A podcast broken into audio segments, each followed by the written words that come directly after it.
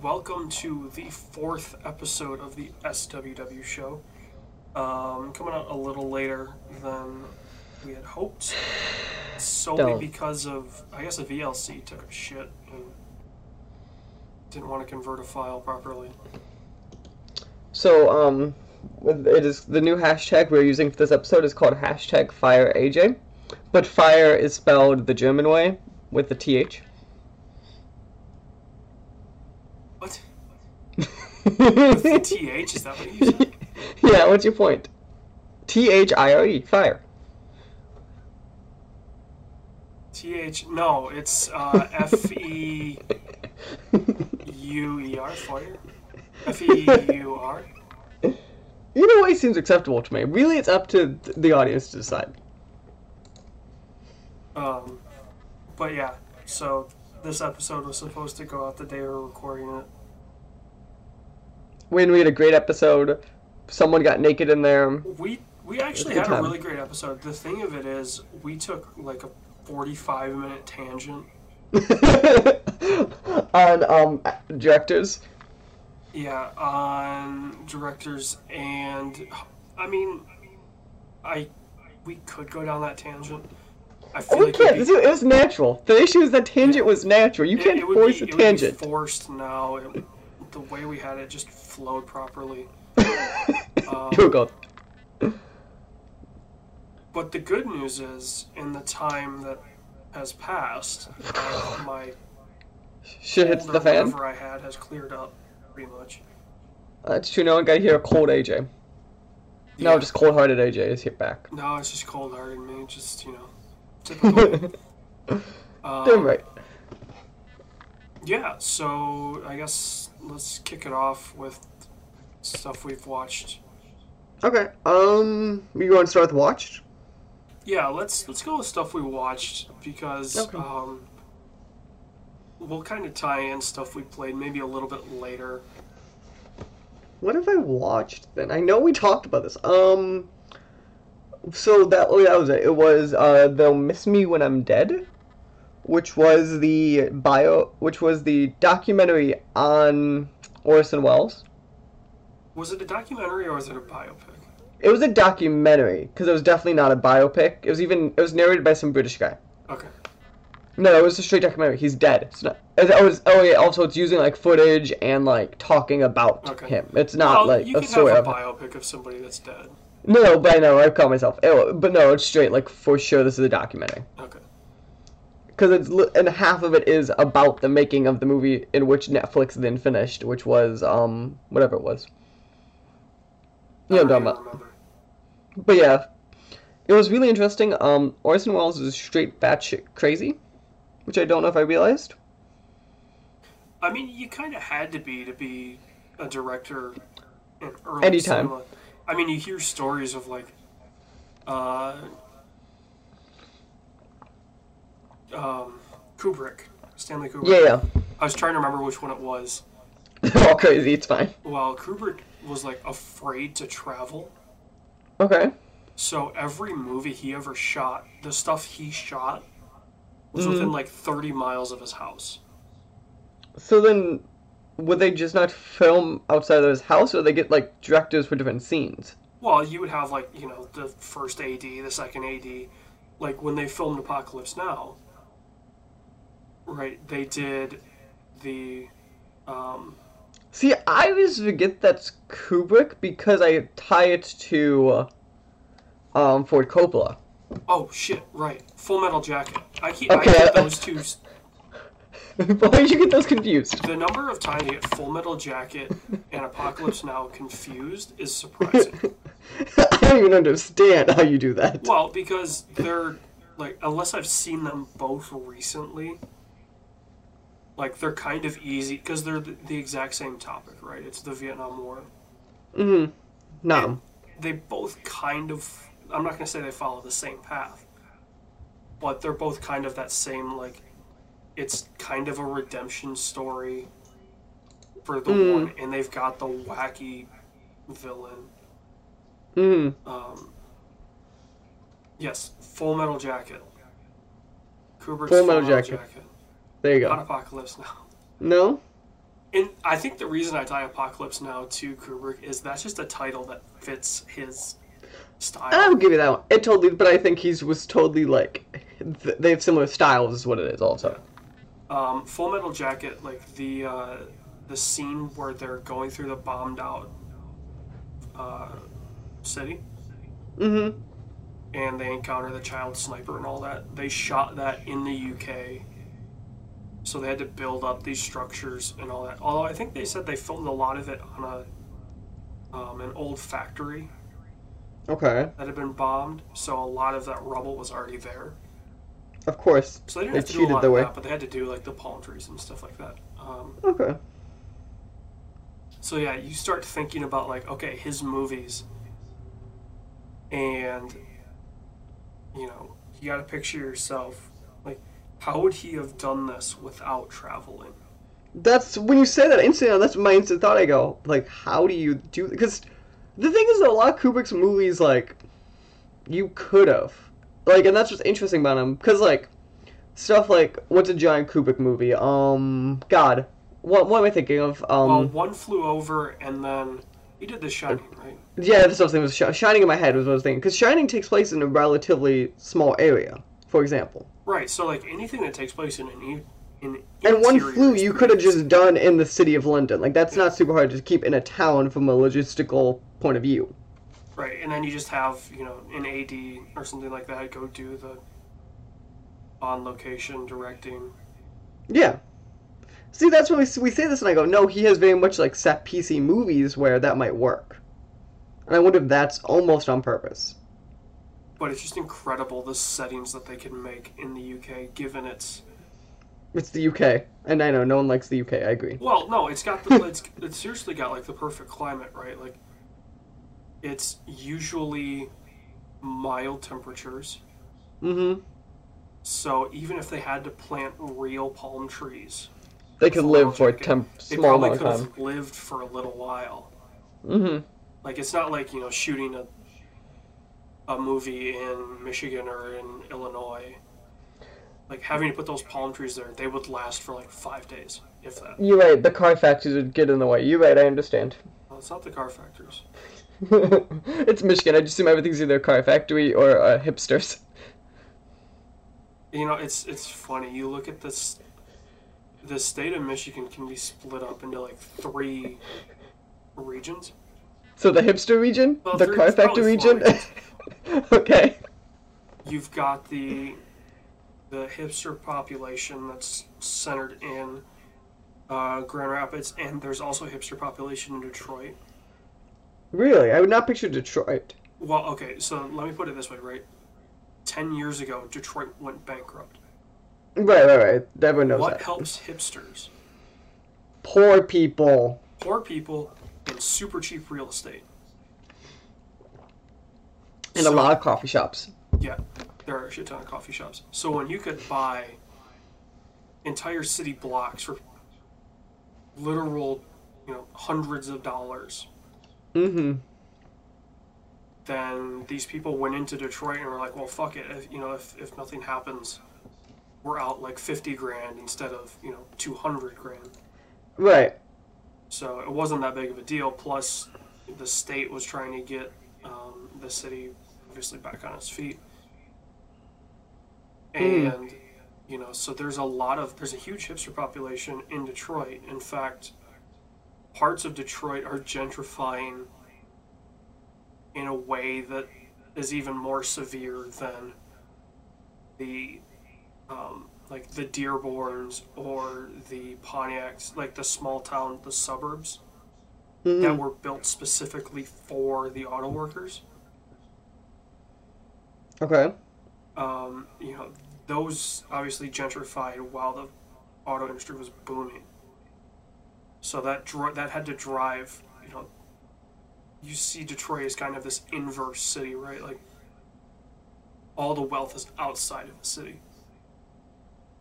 There's, Hmm. you know, from the outside looking in, there's no wealth in Detroit. But now it's kind of reverse that, so it's pushing you know the the population that can no longer afford to live in Detroit So they either go homeless in the city, or they have to live in this, you know, smaller and smaller barrier zone between the city and the suburbs, and that's just getting, like I said, smaller and smaller. So it's getting, in some parts of Detroit, it's very hard to find like a cheap place anymore. Okay.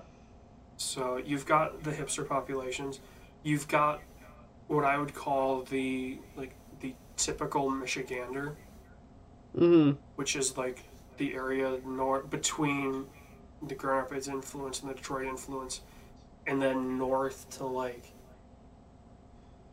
we'll say there's also a hipster population in Traverse City, but that's a seasonal population. Um, we'll say like the normal Michigander goes to about Bellaire, which is a little bit north of Traverse City. Mm-hmm. and that's just like you know the people you think about when you think of like old like old style michiganders right? So hardworking you know nice people. They'll you know give you a hand if you need it. They'll help you out with stuff. But they're also not like super well off.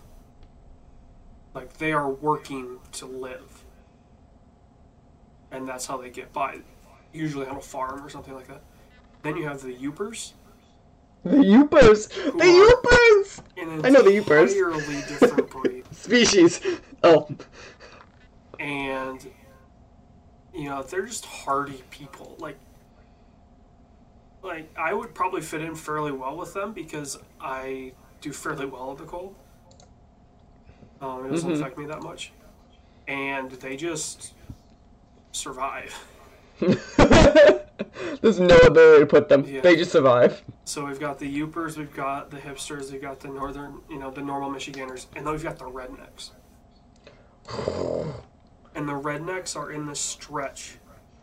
It's not. It's not a very tall stretch. They're Um, usually about five foot two. no, it's it's like forty from the state line, from the southern state line, north probably fifty miles at the most. For most of the state, and then it kind of flares up by Lake Michigan to get kind of like Mhm. South Haven area. Um, and then it goes kind of southern Detroit in the Irish Hills area. And that's just that's the good old boys. the good old boys. How much you? How much you think it's the like Trailer Park Boys? Um, I know it's a lot like Trailer Park Boys,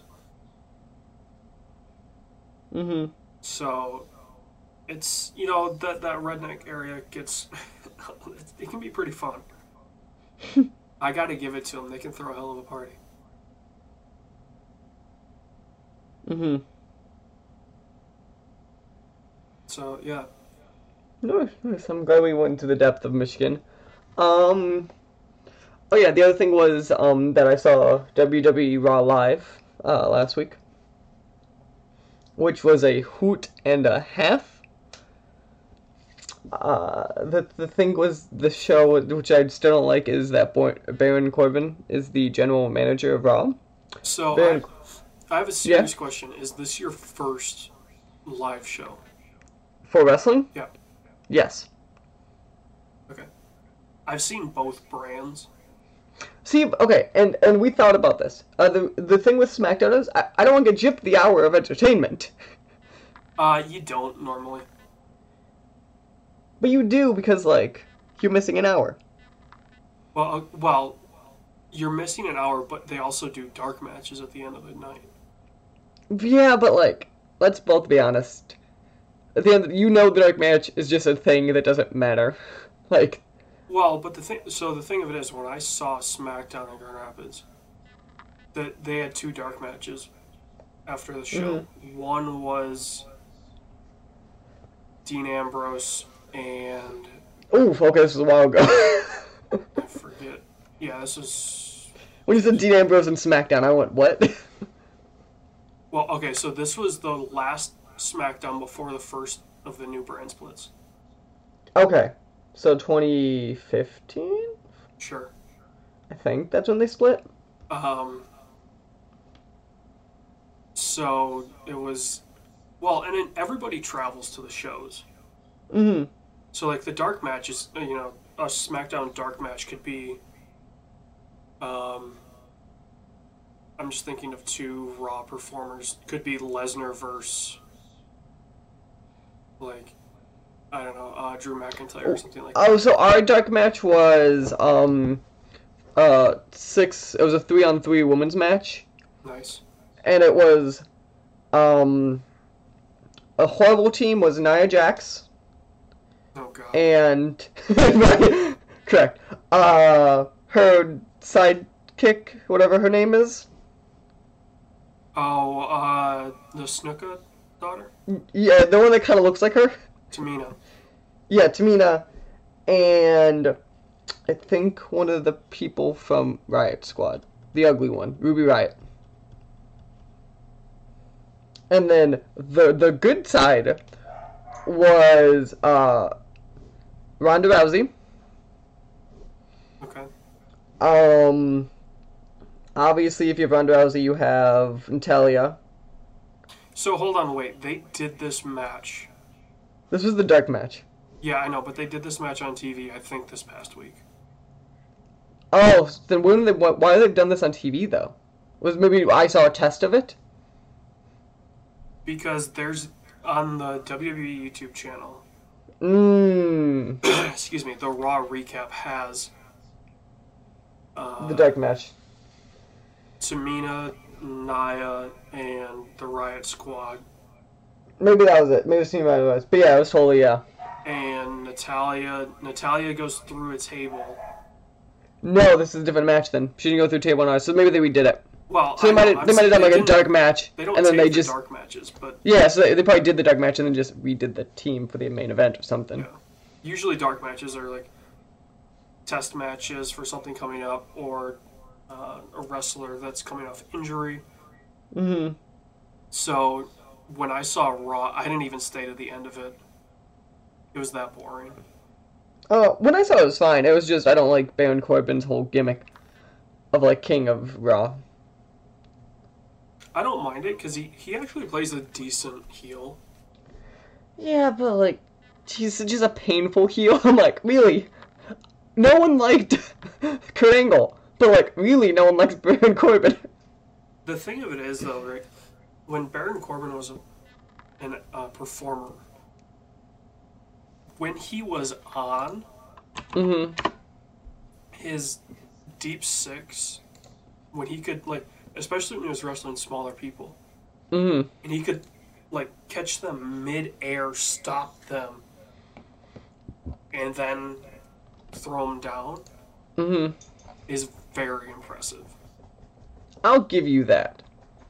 It's just like I don't know. To me, it was like, yeah, this is cool, but like he at the end of the day, though, it's like, does anyone really want to see him?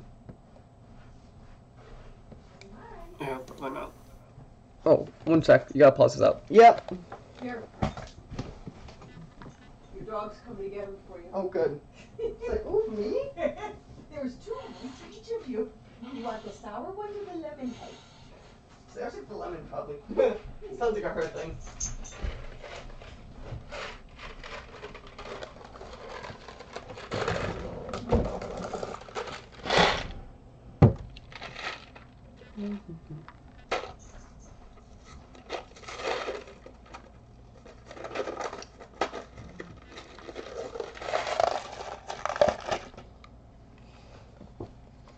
I'm back. So yeah, I mean, you know, uh, and honestly, right, like, if you look at SmackDown, obviously has the performers you want to see. Yeah, which was so upsetting with the, this draft when they equaled out the brands. I'm like, Raw used to literally be the A show minus like three people. Because like, you want to see a good sh- a good match. You want to see like, Mm-hmm. like who can go. Okay, Styles can go. We know Mhm. that. Seth Rollins can go. Seth Rollins can go. Nakamura can go. Uh, Bobby Roode, I, I think, could really go. The Styles Nakamura match that they did at WrestleMania Mm-hmm. should have been so much better. Which I still think was pretty good. It's way better than the other 10 Styles Nakamura matches they did. Yeah. Well, go back Like- and watch. They had a match in New Japan. I thought they never fought each other in New Japan. Was the whole thing? I'm pretty sure they did. I thought that was the whole thing. Was they never fought each other? Was the whole thing. I think whole they gimmick? did once, and it was um, because Nakamura left New Japan. Hmm But I swore that was the entire gimmick. Was like we have this. They've been near each other for so long and have never fought. Uh, the first result is Wrestle Kingdom 10 Strange. of Nakamura, Nakamura v Styles. Hmm. But they only fought like a few times. Um, had Okada, obviously. Obviously. Yeah, so this was Nakamura's last match with um, New Japan. Okay. and this was right before um, he signed with WWE. So, um, following day. So yeah, this was the um, after Wrestle Kingdom 10 was when the Bullet Club turned on Styles, Okay. and when Kenny Omega was gonna be, and then became the leader of the Bullet Club. So Styles and Nakamura did have a match, and it was at. Um, hold on. It was a 24 minute match for the Intercontinental Championship with That's a- Nakamura winning. That's a long match.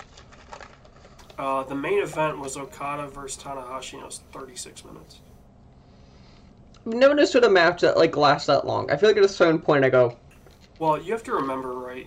The Mm. Japanese matches play out a lot differently than American matches. yeah, it's true. So they, you know, they can go. But like American matches, they've totally done the like. I hate when they go the we're doing the thirty minute. I'm like no. Well, because you know, okay, it's a 30 minute Iron Man match. It's to come down to. A tie of some sorts or one away. Like you know it unless someone gets own, like is wrecking them. It's well, it's to end up in a tie of some sort with like 30 seconds to go, and then somebody's to hit their finisher, and then as time expires, they get the final pin. That or if someone starts wrecking them, they're gonna wreck them the entire time just to make a point. Yeah. It's only, those are the only two things, and like usually you end those matches halfway through with some sort of DQ. Yeah, so you know, Japanese matches tell a much better story. Yeah. Um, so yeah, that obviously should have been a much better match. The one I really want to see.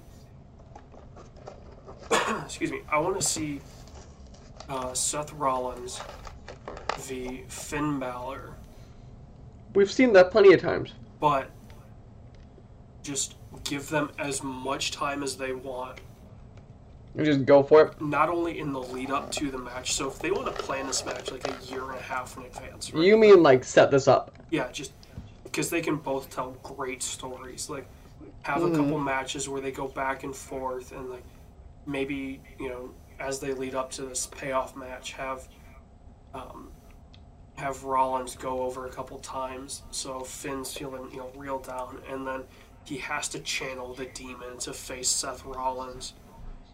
And we get the demon Finn Balor versus the Kingslayer Seth Rollins. I wish they pulled Demon Finn Balor more. No. There's times They pull him like once a year. They don't. They didn't pull him on WrestleMania. Like they should pull him They better. should have pulled him at WrestleMania. I don't know why they didn't. To me, that like WrestleMania was the he should have walked out as Demon. It should not have just been SummerSlam because only SummerSlam this year so far. Yeah. So you know, if if they gave them not only the amount of time they wanted to build the story, but then like if they gave them, you know, the sixty minute time limit match Mm-hmm. that used to be a WWE match was it was a sixty minute time limit. God. And there's Savage matches that went fifty minutes. There's Hogan I matches li- that go forty minutes. I liked it when they did the rivalry of Miz versus Finn versus Seth. Um, to, to me, those felt like a good trio of like you don't know who really the best wrestler is on any given day. which is really funny because the Miz was not like obviously he went through tough enough and all that, but like he doesn't have this background of being this like super technical wrestler, but he can go. He can go, and then like let's all be honest. The I might I argue it's the Miz versus Paul Heyman for the best person on the mic in WWE. Oh, it's not even close. Who do you who do you think it is? Heyman's the best talker by a mile. Okay, but I think Miz is second then. Uh, currently, yes. I'm not currently. Yeah, because obviously when he was in the company, CM Punk was number two. But we don't mention him. We're okay mentioning Hulk Hogan again, but not CM Punk. No, because he dicked over uh, Colt Cabana and all that too, so Yeah. a real asshole. But I just find I did find funny, and I think it was the Australia show. Also, it started with Hulk Hogan, and I went, "He's back!" You don't want Hulk back though. but like, I want him to like, I don't want him to like wrestle. I want him to be like the he'll peek his head in to, like start something. But the problem is when Hogan gets involved, Hogan does what Hogan wants, Okay. and it has to go Hogan's way. And if you're Vince McMahon, you go. That means ratings. You do, but I think it's ratings for one show, and that's it. Yeah, but. People tune in going, "Oh shit, Hulk's back." Mm-hmm. Realize, "Oh shit, Hulk's back." but a Hulk's Change back too. the equivalent of like when you see like Brett Michaels come back. Like I want to come back like for a show. Well, from Oh, what done. I've heard, Brett Michaels is not coming back. He was there for like when they did like the 50th anniversary, or uh, the like, what the 25th anniversary show or something.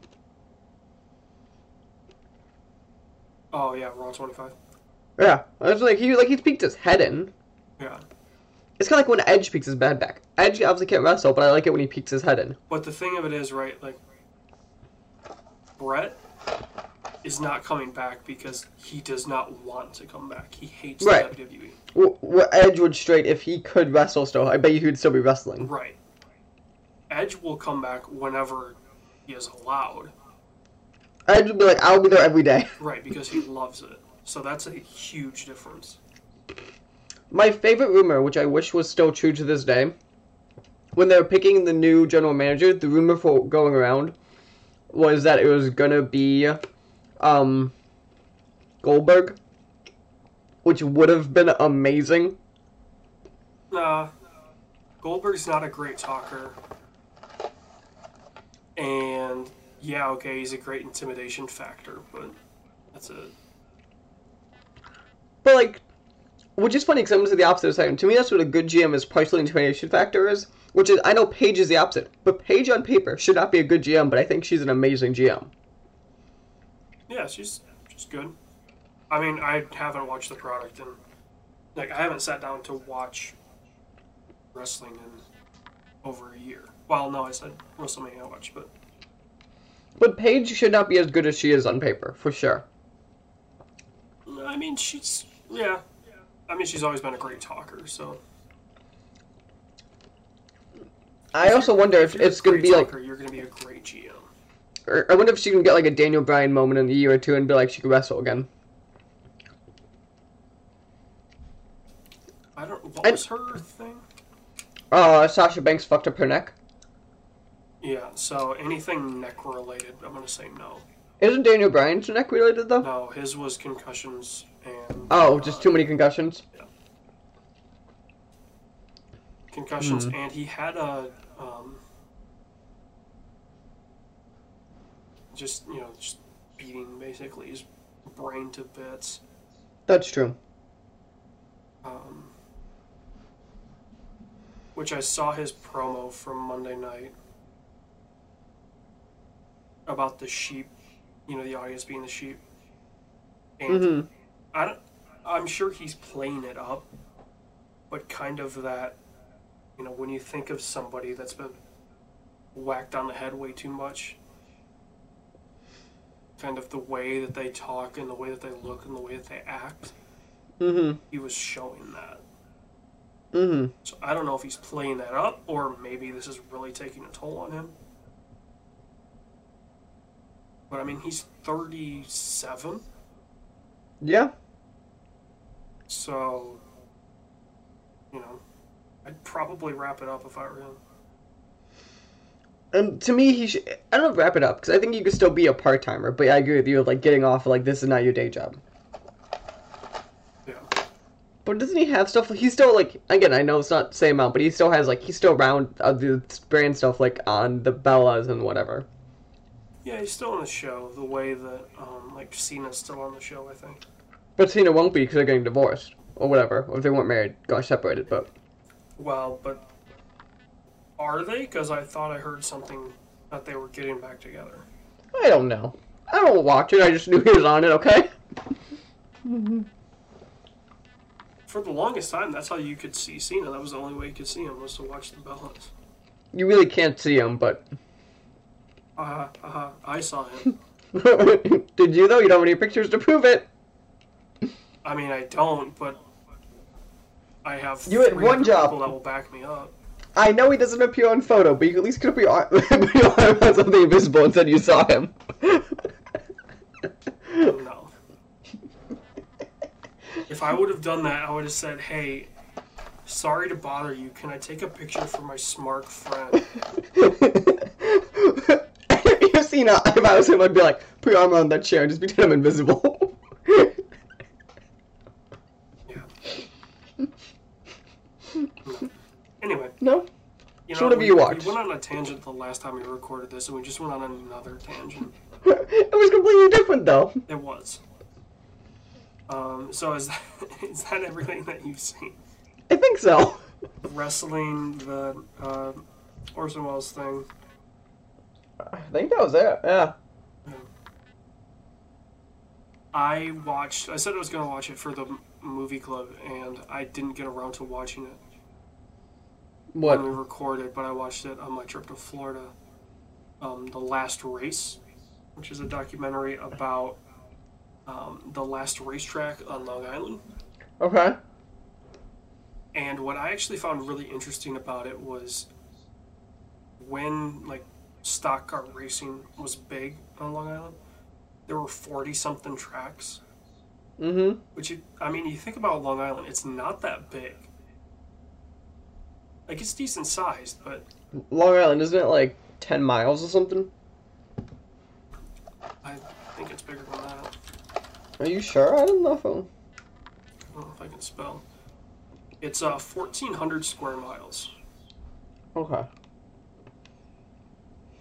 That's still not that big though. It is. Hold on. Um. Both the longest and largest island in the contingents U.S. Has It's 7.8 million. 118 miles from harbor to Montauk Point. Mm-hmm. So it's 118 miles wide by 23 miles tall. Hmm. So, I mean, you take.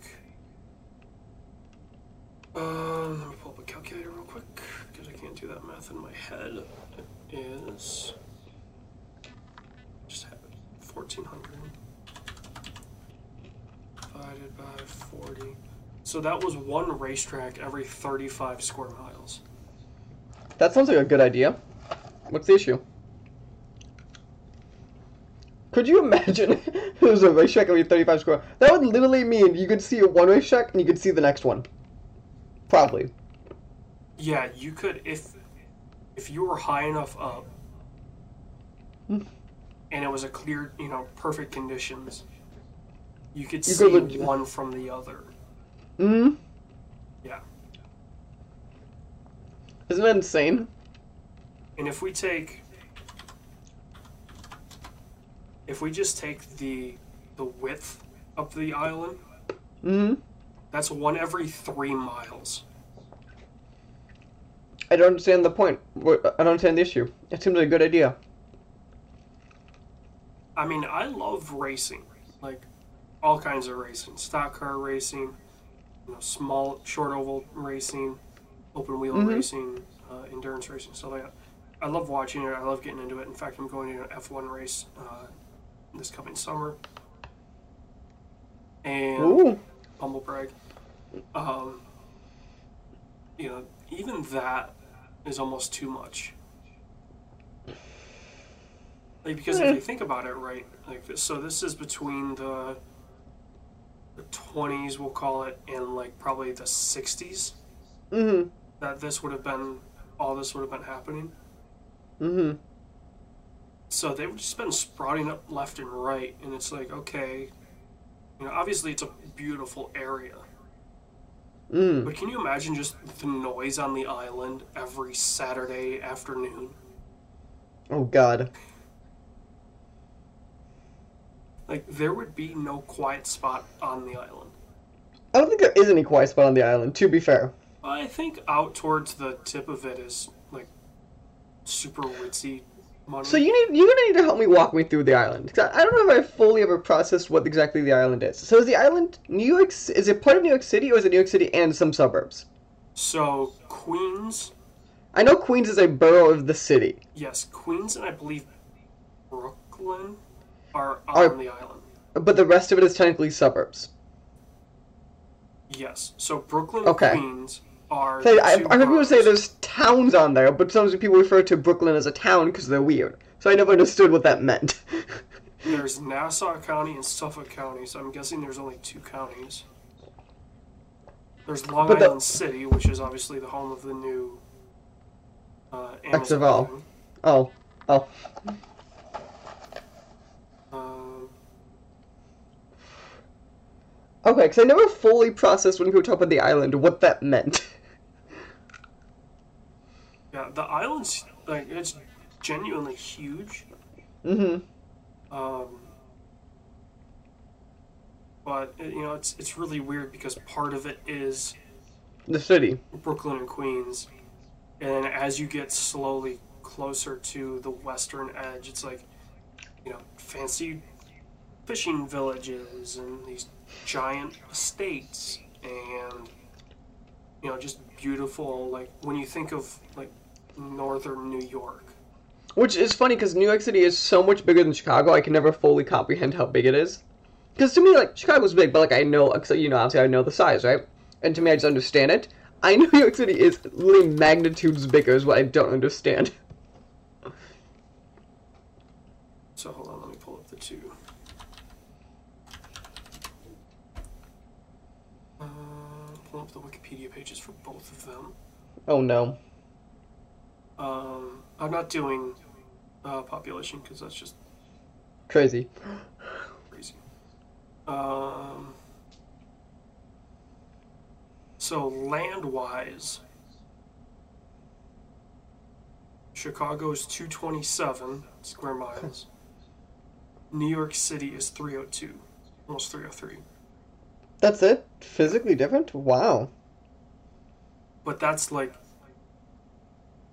New York City, and then you've got obviously urban and metro areas outside of that. Like the Mhm. side, the you know, the metro area of New York City is thirteen thousand square miles. Mm-hmm. Chicago's is just under eleven. Okay. So, you know, it's it's not. It's obviously smaller, but it's not as small as you think it is comparatively. Mm-hmm. If we take the city of Detroit, right? Detroit is arguably one of the largest. Like the city itself Mm-hmm. is one of the largest cities in the U.S. It's 150 square miles. Which, if I remember correctly, isn't something like San Fran on the other way, like physically one of the smallest cities? Well, San Fran's seven by seven. It's 49 square miles. Yeah.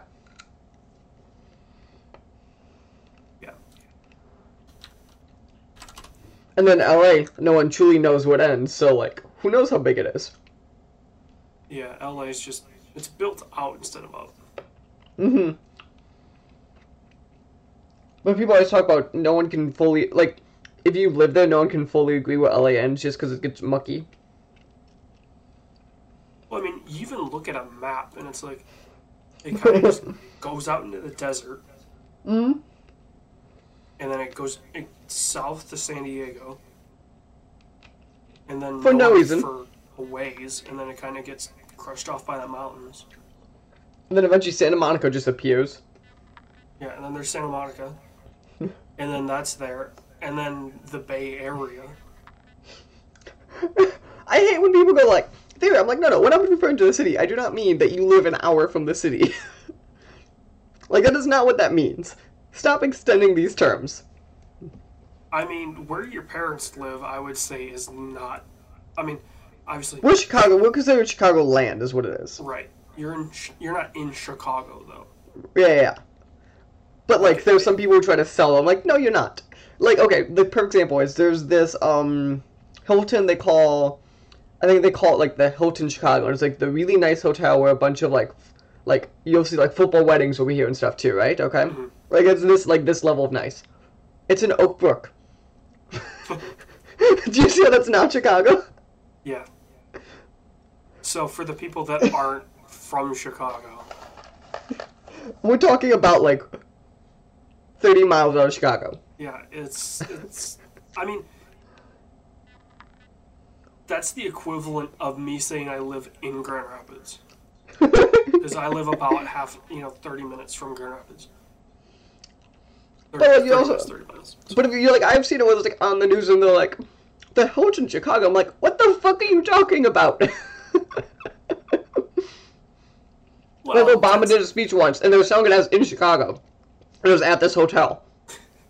it's not. It's like, though that's like, um, you know, Disney and everything in Kissimmee saying they're in Mm-hmm. Orlando. Like, it's a hike to get from Orlando to Disney.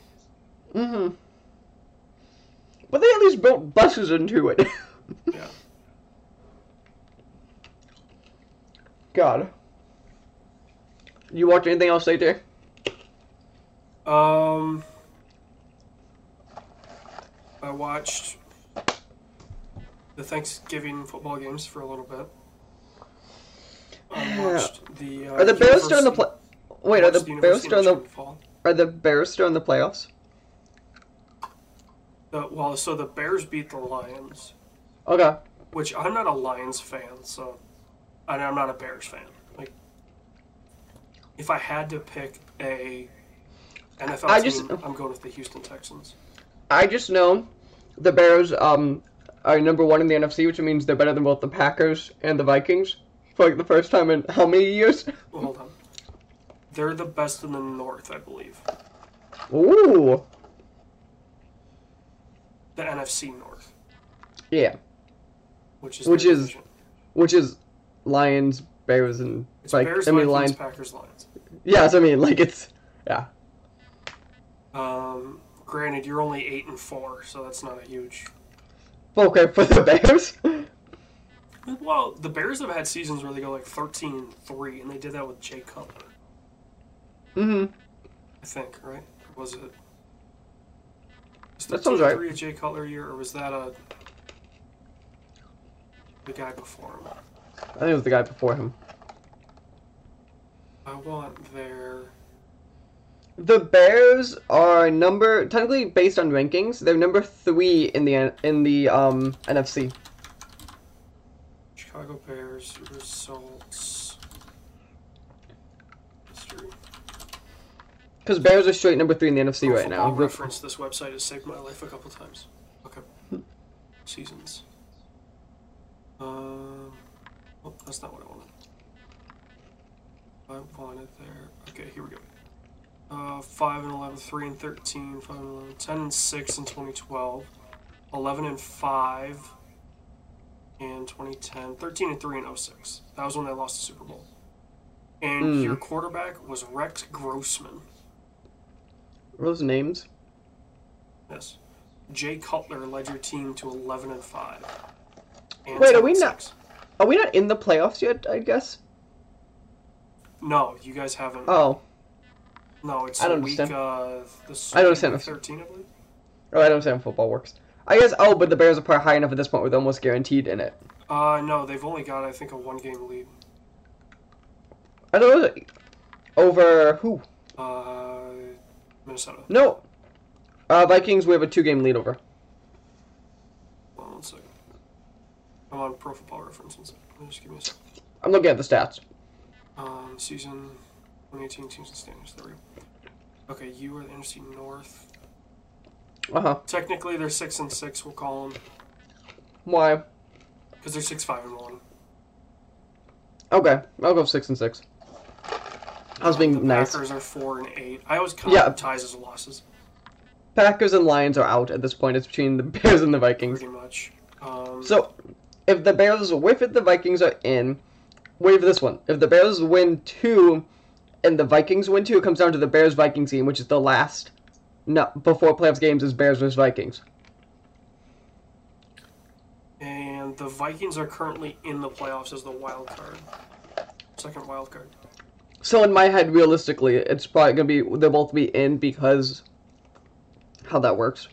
Um, Unless the Bears whiff it the next four games. let's look at their schedule. Rams they're facing next. Oh, that's a loss. 49ers they're facing also. Okay, so you've got a loss coming up. Loss coming up to the Rams. You've got, we'll call it a win against the Packers. Oh yeah, because Packers aren't doing good this year. Other years, besides the first, because they beat them once this year and lost once against them this year, I think. You only play them twice, so they Oh, then no. lost against them.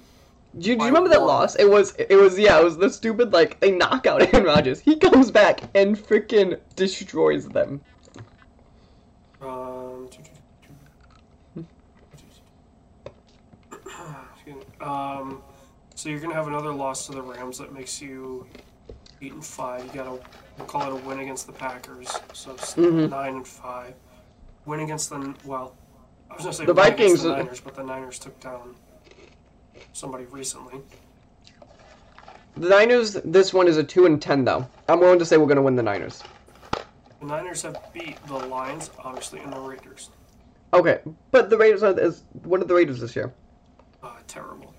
What's I mean? So that's I think we could beat them. I'm, I'm not even gonna look at their record. the Niners beat the Raiders 34 to three. That's a close game. No, Where's the Raiders? I'm not even, I can't even find the. Oh, they're in the. Are they the AFC? yeah, they're in the AFC West. Oh, the Raiders are also two and ten. Jesus, I'm looking at their current injuries, and it's ridiculous. It's 1, 2, 3, 4, 5, 6, 7, 8, 9, 10, 11, 12, 13, 14 on the IR, including two kickers. One, two, three corners, two running backs. Their long snapper, Mm-hmm. two D tackles, an offensive lineman, and a tackle, and a running back are all on the injured reserve. And you've got So that- Martavis Bryant, who's a decent wide receiver, questionable with an injury to his PCL. So that was football talk with Mike and AJ. Uh, we are your native football experts for all things handball, football, and headball. I believe it is time for a break, and we'll come back with some video game chat.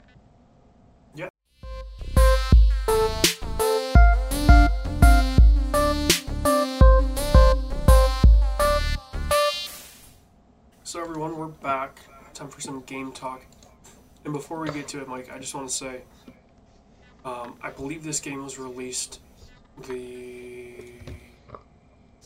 well, it was yesterday, so the fourth. Okay. Uh, just cause four already has a crack up. Oh, you know, I forgot Just Cause 4 literally existed until I saw people talking on it, and I went, holy shit, that is a game that's real. Did you see the Easter egg that they put in it? I know I saw there was one, I didn't look into it. It's the Foddy. Oh, that actually that makes a lot of sense because it's New York, and Ben, I think Ben New might have, yeah, the team Avalanche team's in New York, Oh, yeah. and I was Bennett the Foddy not teaches, t- does not take and Foddy teaches at NYU, so like it makes so like even from that logistical end makes a ton of sense too. Yeah, there's just a like cauldron with a pickaxe next to it, and if you grapple into it, you pop into that uh, 2D getting over it look. And it actually controls like getting over it, from what I've seen. Really? Yeah, it was pretty. It was pretty impressive. Ooh. Nice. Um, so video game talk. So, it's game talk. So, I want to jump into Hitman 2, but how far are you? Hitman 2. Yeah. I've beaten the, all the Okay. maps. So I I'm gonna say every story, but I've gone That's fine. Hitman 2, I'm gonna say right now, it's a blanket, we might spoil it, just a warning. But, like, you're not really playing it super much for the story. I more just want to talk about some stuff. Just a warning. I think the only thing you can spoil in Hitman is some of this ridiculous shit that you can do. There's no Which- story spoilers. Well, yeah, so that's, I'm not referring to that even, which, I don't know. The story actually, it's, for some reason, is somewhat intriguing for me. I know it's very C-listing and generic, but, like, it's still kind of an interesting play they're doing on stuff.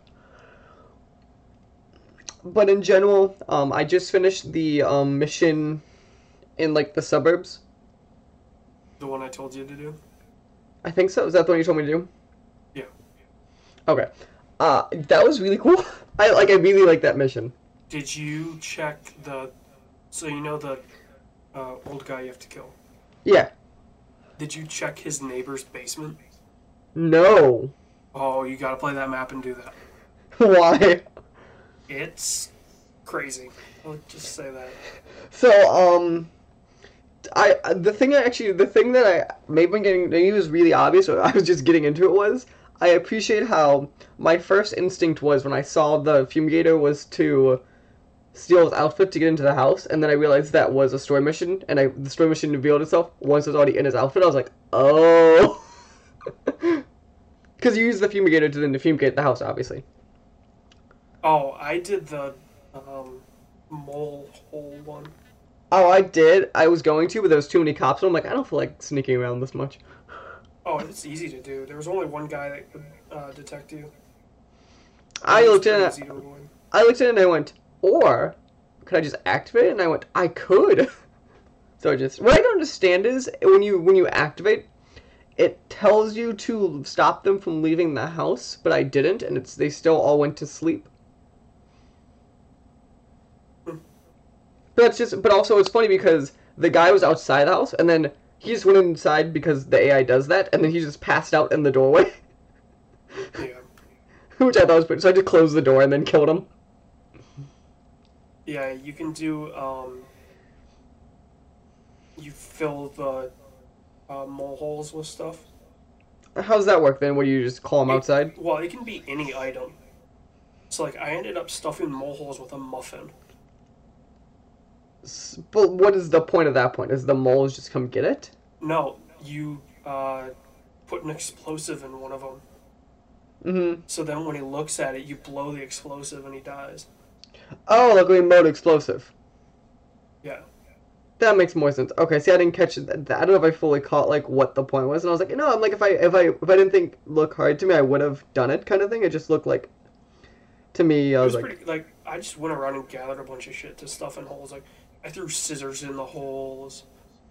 Um, like I said, a muffin. I threw a pool ball in the hole. And then I hid in his basement, which is kind of creepy too. I for the old man, which is the one I want to talk about, was so you know there's the dumb fucker on the door, the doorway who just snarks at you the entire time when you try to walk up. Uh, So if you- no, so if you try to- I, I haven't gone back to play it, in the way Okay, I did it was, um, I took care of his like bodyguard that you have to take care of. Mm-hmm. I did the burger. I poisoned his food Hmm. and then killed him that way. Oh, see, I did it. So I did. I was gonna do a story mission, but the thing was, um, when I went up to him, so there's the bodyguard at like the door, okay. And so no matter what you dressed in, he he basically goes, you, "I'm not gonna let you in." And then I was like, "Okay, whatever." And then he then I walked away, I heard him go, "Well, he look ugly. I'm not gonna let you in." Like he was still the lines of like, "Well, I'm not gonna let any fucker in here anyway." Like, like very sarcastic. Like so I went, "Okay." Turned on, popped him in the head, walked in there. So I had one of the, my hidden items was the um explosive pen. Yeah. So I just chucked it at the guy's head in the doorway. The guard was next to him. It exploded, killed the guard, and I just walked out clean, scot free. Because the one guard who was next to him that was looking at him got exploded. Yeah. um, the mole hole one is kind of like that too. Somebody comes around and looks at him with him. Like the mole hole, it's harder to pin it on you in comparison to this was me in the doorway chucking it. Oh no, they knew it was me pretty quickly. Oh, did they? Yeah. They were like, "Whoa, what's going on? It must be that guy that just fixed all the mole holes." Mm-hmm. I'm like, "Yes, yes, I am. I'm hiding in the guy's basement." yeah, like, I'm not gonna tell you, but yes. Oh, God, Hitman Two is definitely good. Um, this this I'm doing the I think what's the final mission is what I'm on now. The uh, like, Secret Island. yeah, This to me it looks akin to the Japan map in the first Hitman. I'm very concerned about how hard it will be. it's not terribly hard. Because to me, the Japan map, and maybe you're different. To me, that was stupid hard. Uh, once I knew the map, it was pretty easy. But I think learning that map was hard. Just getting places because everything was so restricted and so watched and. Yeah, well, okay, so the thing that makes Japan hard Mm. is if you don't have that disposable scrambler Mm. that you can get from the Colorado map. Mm.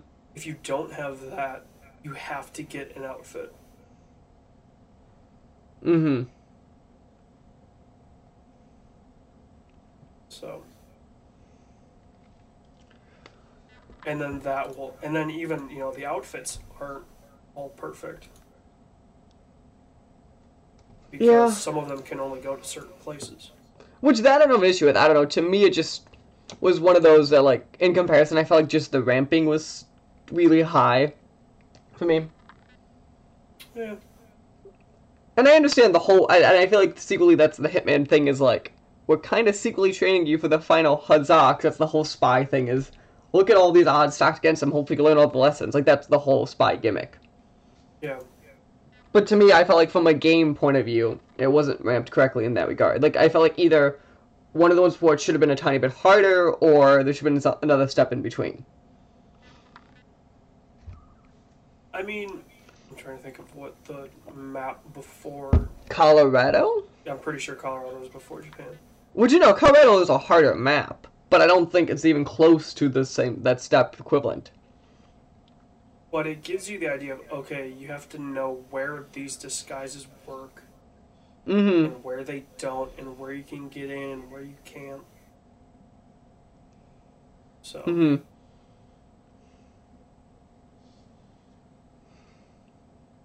you know, it's definitely I believe that you know it does ramp up in a way because I'm trying to think of the maps. Paris It- is pretty Easy. easy. Paris, it's Paris is the equivalent of the racetrack in this one. Like they're totally the same, like the same idea of a map. But there's no Helmut Kruger, which is the upsetting part. There's the Stig. I wish they just put Helmut Kruger. Like you know, people would have straight lost it. You can blaze the Stig. oh, it's not Helmut Kruger. No, but it's hilarious. I have a question. Do you think they knew Helmut Kruger would be as big of a deal as he was, or do you think they were just like hope people like him? I have to imagine they knew. Cause look at that man. He is beautiful. I mean, there's people, excuse me, that talk about him Mm-hmm. like in the map of being like you know 47 looking like him. So they had to know that people were gonna do it. Mm-hmm. So But at the same time, I feel like it was such a thing. well, it ended up being a thing because it was an easy one to do. mm-hmm. So But hmm. And we've got Red Dead. Good old Red Dead. Have you? So, are you touching any more? Oh, you did online, right? Yeah. Any more thoughts on that one? Uh, I'm gonna wait on the online until they finish Fix fixing stuff. it and release it for real. Okay. Um, because they've said they're going to fix like the economy and stuff like that. Some of the stuff that definitely needed to be fixed. Which also, the thing I'm going to give it fairness for, which we're going to talk on a few minutes about Bethesda, not give the same fairness for, they call this a beta, and this is on top of the 60 buck game. This is not the 60 buck game. Right. Which is the. No, no, they still get shit when stuff's busted, but I think they don't get the same level of shit. And they definitely said like, "Hey guys, this is you know, A beta. yeah, you're gonna get into an a beta. It will eventually be open, but it's But, uh, still it's still a beta. So if something's Also- wrong, And if someone gives this to me on top of a, a ground defining open world RPG, that's probably going to say change the genre forever. like, if like if Witcher 3 gave you busted online, you wouldn't care as much as if something else gave you busted online that was only online. yeah, I mean, obviously we'll talk about it in a couple minutes. that was. The fact that you know it, it okay so if you're planning to release a fully online game hmm and you're a company that's known for having arguably the buggiest AAA games I will probably agree with you on that I don't know. It'd be hard to compete. I think I still think they have some of the highest quality, but it's still in the highest buggage. I think we separate on that, but I still think it's both. well there's a difference between quality and buggy Yeah, but I think it's interesting because they were told. I think they're on both. Like they're highest on, well, some of the highest on both. I think what y- you and I obviously fall apart on the, the quality of Bethesda games, but we both agree obviously they're stupid ass buggy. So if you take, you know, your mentality of, oh, don't worry, the PC modders will fix it with an unofficial patch. Right. They can't do that with an online game Mm-hmm. because otherwise that's a you know an unfair advantage, right? Like if I'm playing the game on PC and I have the unofficial patch, and you're playing on PC but you don't have the patch, Yeah. if if this unofficial patch is like, okay, it runs smoothly at 60, it you know it renders properly, you can see the characters, you know draw distance is increased, Like, Which I have a is- huge advantage over you. So it's the difference, and this is where I don't, I don't know the nuance. You know this too. Um, the thing which I think is the the patch is acceptable from the modding patch is, which I think is really cool for Fallout New Vegas. So Josh Sawyer was the design director on New Vegas. He made a mod for New Vegas of the decisions that the team decided that they didn't want to make that he wanted to make, just showing the game he wanted to make, which I think is really cool. Yeah. Which I think with that one it was tweaking numbers, but he's like, no, no, this is a different game in a lot of ways. He goes, this was my vision, which I think is a cool way of like being like, let's use this tool and just see what I would have made. Yeah, I mean, obviously, those things get interesting because, you know, if like if you have a developer that builds a game based on choice, Mm. I mean, you could even see it in the Rockstar, you know, games. GTA, you kind of had choices. Uh, Red Dead, obviously, you have like an honor choice. Which is very much not choice because they literally put the game again. Which, the more I've been thinking about it, the more I don't like how like they totally push the game against you. like if you go down the not honor road, stuff like shops are more expensive. Like little stuff of like no, the game is really pushing you down this path of honor. But it makes sense. It does from a logistical point, of view, which is why I think the game is a great simulation. But the game part, like it's funny, and I think maybe it's the thing about it is I think the game part of it is where it might fall in a lot of ways because they go down that simulation road so hard. Yeah, well, and it's funny, I keep thinking about our discussion the other day when we recorded. Mm-hmm. I can lose hours in Red Dead. And I and I and I can too. I and I don't think that's my issue with the game. So, you know, but, you know, the simulation point of view, like you said, of, of Red Dead 2 is so great. There's so many systems, there's so many things. Like, mm on, and on a technical point of view, It's a masterpiece. the fact that, you know, an Xbox One and a PS4 can run this. This reminds me of GTA with the PS3 and 360. If we don't know how they ran it. But more so because GTA like it had systems, but it didn't have systems upon system. Yeah, because the stock market is very much a scripted thing in the sense of where this stuff feels less scripted in a lot of ways. I mean, like you know, obviously everything is just an algorithm, Right, But- but some of it is a harder algorithm than others. right? Like the stock market algorithm is pretty easy I literally go, program. at the stock market, I just check how many cars were destroyed in the last hour and compare it to that. Like, that's all it is. Like, use simple stuff. It's no, they made it harder than that, but yeah, from a simple point of view, it could be as simple as every 100 cars of this brand lower their stock by X. Right. And then to have, you know, systems where, you know, uh, bounty hunters, if you have a high bounty, hmm will send out like two or three bounty hunters with a bloodhound to find you. Which, and I and I think which is funny because I think bounty hunters give me the same issue I have with them in Odyssey, but not the same level in which I do. Of I don't understand in this world how they find me this consistently. Oh, yeah, I mean, you kind of have to give it to them. Like, they, they're always there. Right, which which uh, no, these aren't as bad. It was the Assassin's Creed Odyssey ones are stupid because they're literally mini bosses, and I go, there should not be four of these fuckers who just find me continually, and when I kill one, wow, someone just happened to be walking down the street. Which is literally what was happening with me in Assassin's Creed Odyssey. I was like, that is stupid.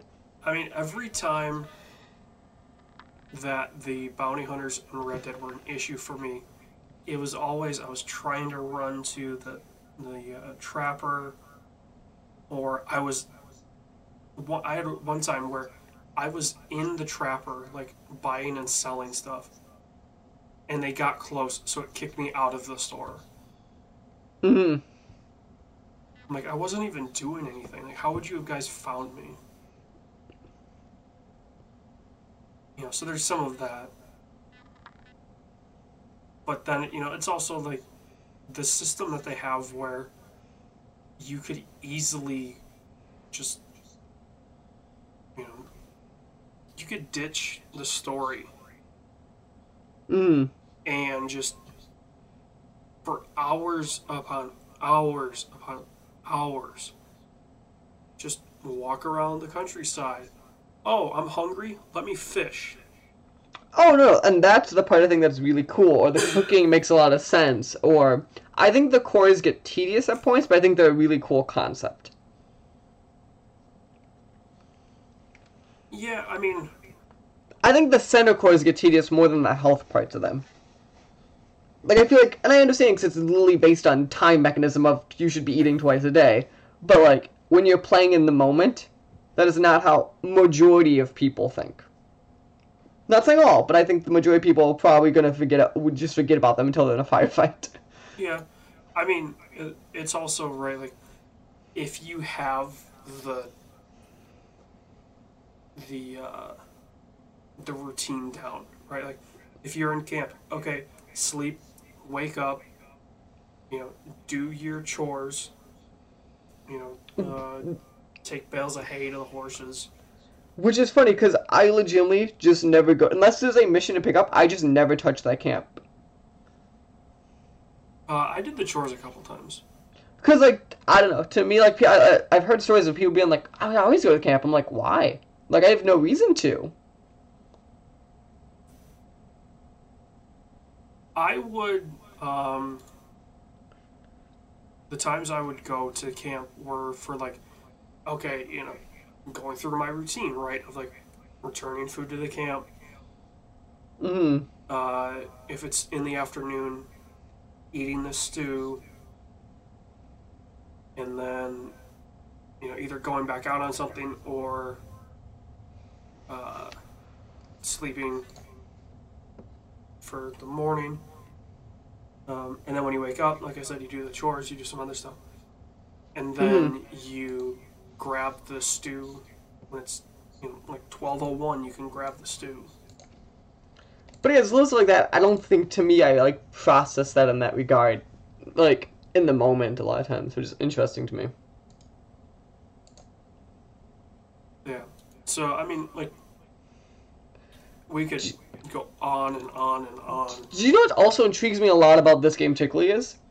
Between the two of us, I always would have pinned me as the RPG person and falling for those systems way more than you. Uh, I fall into systems.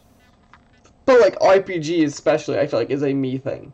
Uh, Rockstar art games, I go head first into. And maybe maybe that's the difference is because of the, the way it's Rockstar built it. But like as a whole, I'm saying if I if at any moment I'd say who's more into an RPG, it's me. I mean, think about it. Okay, like Witcher, I stepped away from. Right, which is that, and that's funny because that's totally a thing I felt I love. Um, well, the problem was like, if I left it for two days, You'd forget about it. well, I would forget the combat system. I would forget where I'm at in the story. Like there were so many things. I was just like, you know, there's too many systems for me to dive into. Which to me was that was the amount of I just loved it. Uh, Fallout, I just toggled God mode and just ran through. But it's, and which is funny, like again, it's like New Vegas is like legitimately I argue is one of my favorite games ever. Uh, Borderlands, I just couldn't get into. Aga- Again, these are me games. Um, I'm trying to think of Skyrim. I just got so sick and tired of Skyrim.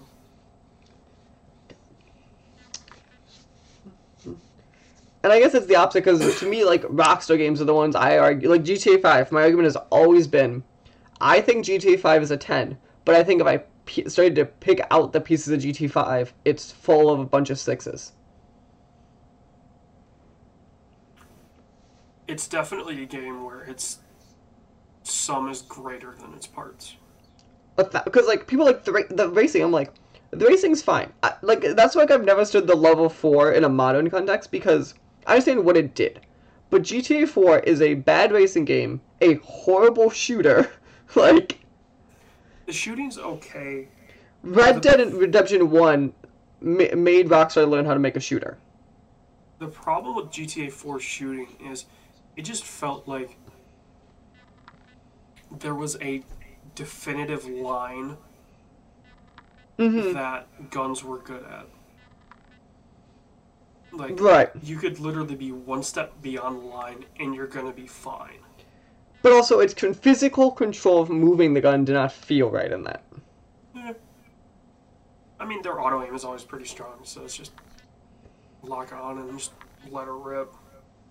Yeah, but I, maybe it's just because I compare against actual shooters at the time. But I think in a lot of ways, and maybe it's just because it's how Rockstar sells themselves. I feel like you have to. It's kind of like how I always I compare because they sell themselves as like this king of a thing, and I feel like like Saints Row. I think two would have been around that same time, and I think that's a stronger shooter. And they still did the whole open world thing at the same time. Yeah. And that's why I think maybe I fault it because I go, and again, I'm not going to sit here and say any Saints Row game is better than a GTA game, but I'm going to say the parts of them are. I think so. Obviously, the thing that Rockstar seems to have improved upon, especially in uh, Red Dead 2, and some people may not see it as an improvement, is they took their systems that they developed and Put them on 11.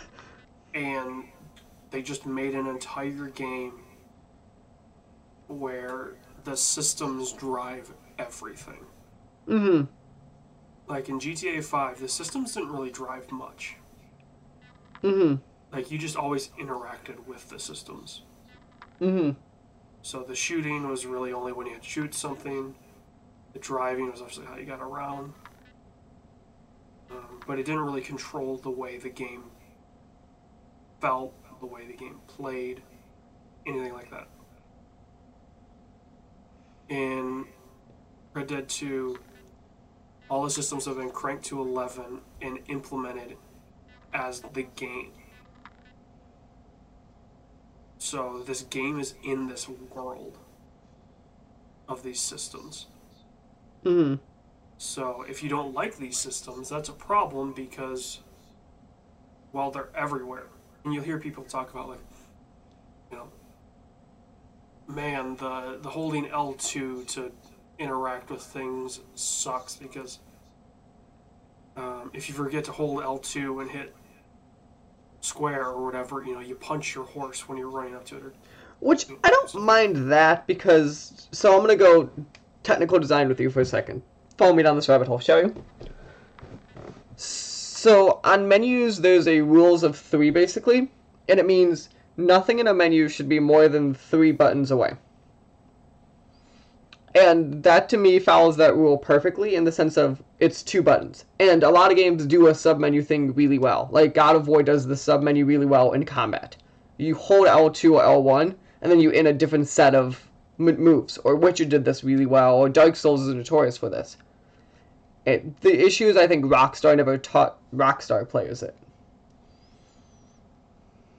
But I don't think they need to teach Rockstar players to do anything. Because Rockstar sees their fans as being hardcore fans.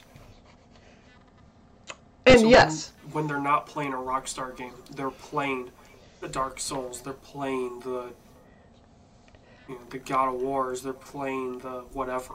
And I'm gonna say that's false in the sense of the way Rockstar games sell.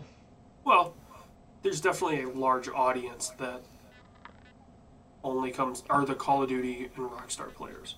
Right, and I think the way, and that's what's interesting about it is, you know, I and I know that's the way they advertise and that's the way they make the money is totally that portion, but like, it's interesting to me always about Rockstar games is they're technically. So I'm gonna compare them to Pokemon in a lot of ways for a second.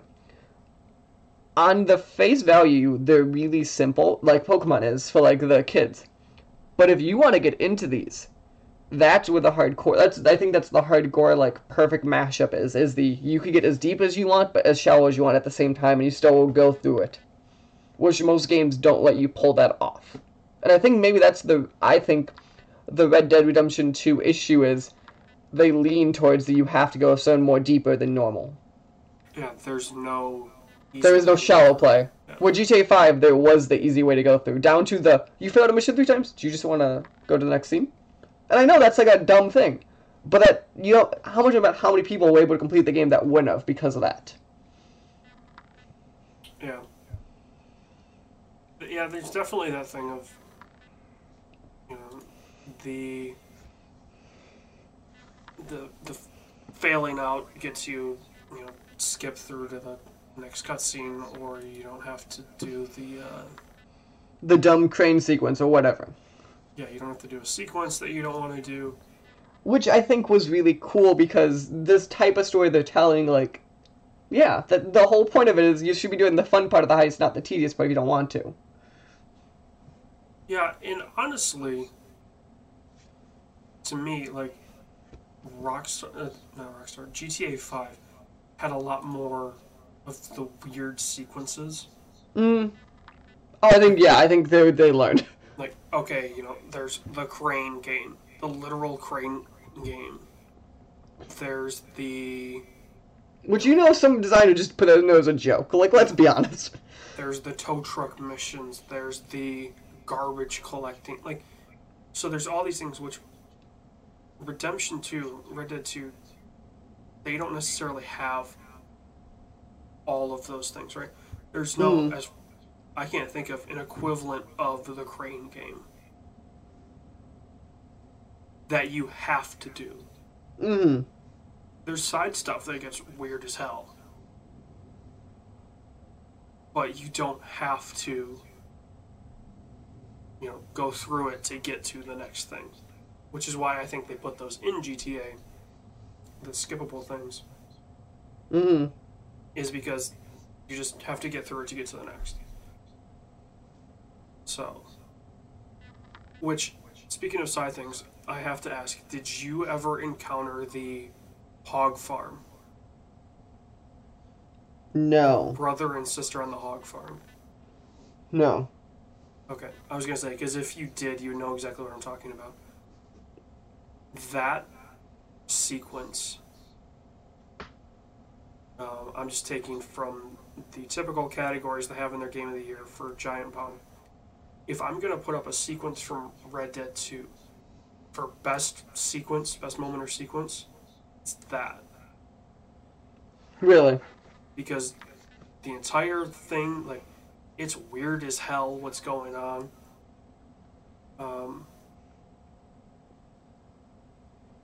I, I I can tell the story of it without spoiling it. Okay. spoiling the crazy part. Um, you roll up on a hog farm. The dude's sitting out there like, "Hey, come on in." You know, really seems to be a really nice guy. Come on and eat. You know, it's no trouble. So you do that, and then they get you drunk on some like crazy, hopped up liquor. Oh, it's one of those types of missions. Yeah. Um, and then, so they steal all your money, but they don't steal your guns. what? Makes sense. when you steal both. So then you get the, you know, the power trip redemption of going into the house and just blasting both of them.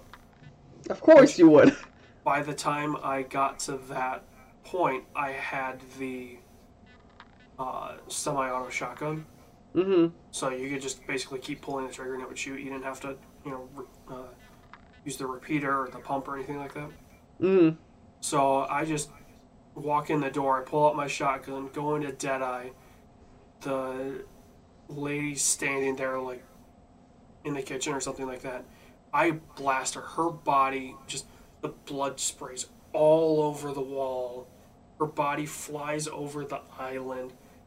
The guy comes down the stairs, and I blast him through the door. Like, their stairs come down, and then there's a door to go outside and he goes through the door. And then I get out of uh, Deadeye and then grab my money. Um, and you can find some crazy ass shit in there. Like, it is ridiculous. Nice. Um, but that sequence is definitely my favorite from. I would say my favorite sequence from the game. There was a moment towards the end that made me feel like a complete badass. Mm-hmm. Which, have you finished the story by now? No. We've been over this. I was not super. I'm only like. Oh, I've been playing like Hitman other stuff. I told you this. What uh what chapter are you in? Three. Okay. I would say without spoiling it, unless you kind of know how the game ends, without spoiling it, I would try to do as much of your side stuff in chapter 3 as you can. Mm. Okay. Only because in chapter 4 you start the decline. Okay. So, yeah. So that's that's that. We want to talk about uh, kind of some of the news that's going on in the games world? Really, there's only what like Okay. two. I want to. There's two news stories and one. I want to. I want to talk about the Epic thing first. Okay. So, Epic, yesterday when we were recording this. Yeah. Remember, this guy walked into school and my mouth dropped because it like dropped as I walked in. it was epically announced they're opening a Steam competitor. Um, and now here's the part. So I don't know how much you know. So the, the standard in the industry is th- is 70 30. 30 goes to a storefront owner, which was the whole Epic fight earlier. And What's this is that? And- 8812. Right. And no, no, and there's another catch. If you're using Unreal, this includes they not making you pay the 5% extra also. Because the, the Unreal Unity thing is always you pay nothing, but you give them 5% if you're a certain size studio. Yeah. If you use Unreal and go in the store, you pay zero for that 5%. So it's literally just 12, no back end nonsense. Which this is probably why Steam re- uh, a couple weeks, like a week ago, announced if you hit 5 million sales, you cut to 25%. If you hit 10 million, you cut to 20%, which was probably to keep triple A's on there. Because my assumption is they caught wind of this, and every AAA studio is probably going, let's go to the Unreal store now. Because if you sell 10 million units of a game, and I just said you get increased an extra 18%, do you see all of a sudden that's a whole different ballgame? it's nice, but they're also, I mean, let's think about, okay, what's a good example? Odyssey, Assassin's Creed Odyssey. Okay. They're already paying. Okay, so realistically, your only expense to be on. Uh, Ubisoft's a bad one because they have their own launcher and their own store. Most AAA's have a launch. That's why I didn't like. You can't use Activision or Blizzard now. Yeah, but Ubi is still on. Square. You can still use like Square, for example. Yeah. But well, I guess Call of Duty's on Steam. I was gonna say. No, Call of Duty's on BattleNet. They moved it this year. It's straight on BattleNet. Oh, that's it. Yeah, I thought it was just Battle. Okay, maybe it's just BattleNet. But Ubi games you can still buy on Steam. Yes, Ubi games you still buy on Steam. Square you buy on Steam. Deep Silver you buy on Steam. Like there's still a decent amount. It's just not what it used but, to be. But what I'm saying is, so take the Ubi launcher out, take Uplay launcher out. Okay. Their only expense on PC from Is sales the cut. is the cut to Steam. Okay. And I'm gonna I'm gonna give a counter for this real is you're a public company. You legally have to try to find a way to increase profits year over year. Wow, like that's how companies work, right? Right. What if I told you you can make this- I'm getting at. Oh, okay. That's not. That's not the point I'm getting at. Continue. The point I'm getting at is when you release a physical copy of a game, you have the company to press the disc, the company to ship the disc,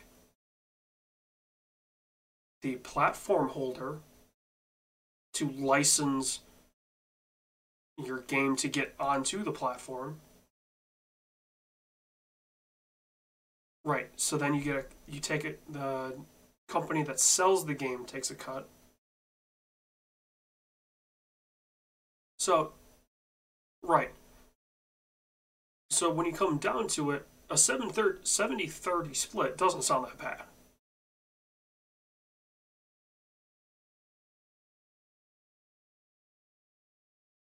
But you're also telling me that there's how many users on okay, Fortnite. it gets down to a user thing. Fortnite, and I think, and I would agree with you, if. Fortnite didn't make everyone download the Epic Launcher, which means you already have the store now when it launches. Yeah, everybody's got Fortnite. But point. Their concern, the I think they alleviated the concern on the the- back end because of Fortnite. Oh, there's definitely And also, it, let, me, let me just you, if I'm. Square and I go, Final Fantasy What? 16 on PC is exclusively on Epic Store, for example, you'll still get your audience to buy the game. No, but I think if you had like two or three less. AAA studios, like if, like if a few of them just go, okay, we'll launch here, I think that might be enough to like alleviate concerns. You just need two or three people willing to take the risk, and I think you're fine.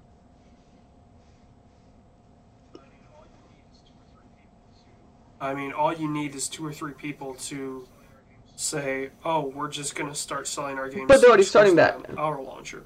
No, that's but they're already starting that. But my thing, my thing, I'm saying to make it where the Epic launch is viable, I think Epic just needs to get in bed with one or two other publishers and go, trust us. Here's your better cut, and they'll and that's where I think. And I'm, and I'm not saying they're gonna kill Steam, but I think Steam's in for the biggest fight of its life it's been in for a while, because everyone's been killing on Steam recently, complaining about stuff. So here's Epic, who did. Did you read this Game Informer article on this at all, or no? Okay, my favorite I've was the line about how it. it was it was Andy McNamara, I think, which is the lead person on Game Informer. Yeah, so he he, went. How can you get away with charging twelve percent and everyone else is thirty? And literally, like, the, the other teams, they went, well, we think they overcharged me by three hundred four percent. Like, what do they really do for you? And he broke down the percentage of what it cost. And he went, he went, so we're making a two percent profit. They're making a twenty-two percent profit. He goes, we're being honest with you. Like, it was this little stuff of like, if they could keep this PR up correctly, and I, and I think good PR could go a long way. And they're doing other stuff of like, they said we're doing manual curation, which if you're an indie and you get on that Epic store and you know they're doing manual curation, you have a way better chance of being in front of people's eyeballs than on Steam. Like it's little stuff of Yeah. I mean, it's it's it's good for the small people. I think what you'll see is some of And the I think indies Steam account for go to- way more of Steam's daily users than we realize they do. Or even Oh, just if we, even if we just say the top ten percent of indie games, which is where all the money is. I still think that is counting for enough of Steam's percentage where if I cut away a third of those, Steam would be like, where the fuck are they? Like they would notice that. I think it might be enough it, to get Steam to talk about what the like. It might get enough Steam. To, maybe Steam could be more open to percentages or something. I think it will only make. I think it'll make the marketplace better if this is successful.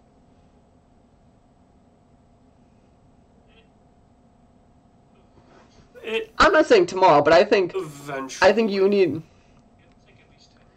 It'll take it'll take at least 10 years for the marketplace to be like okay because it'll be the opening salvo of epic's going 88 to 12 and then three years later We're 88 to 12. steam goes So, so, you know 85 15 to stay on steam and then it's you know it's back and forth which to me, to, see, to me, it would be years. what's gonna be interesting is what if it's what if this fight isn't just about Steam?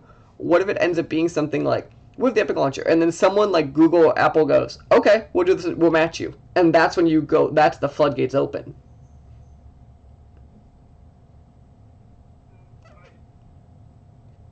Mm, Because they said they're launching the store on the store is launching the on Google is, Play. right, Oh, not Google Play, but on Android phones. Which, and that's the interesting game of. Do you just go, fuck it, here's a mobile game on here? But, like, do you just go all the Oh, way with it? Because that's, you download it anyway. So why don't we just sell actual mobile games here? And just make Google Play shit themselves. And just really put the fight out there. Because you're Epic and you have the money. And you can do it. because Uh, Google could probably. But they would. Like, okay, but, like, the one and way different thing of that will probably never get approved anywhere. And they both know it. No, that actually stands a good chance of if Google, if Alphabet Okay, but I think wanted to buy Tencent. I think they would have to do it quickly because the way Tencent could. grows. Like that plan's not in work now. It wouldn't be when works on time. It'd be a merger more than a buyout. I think.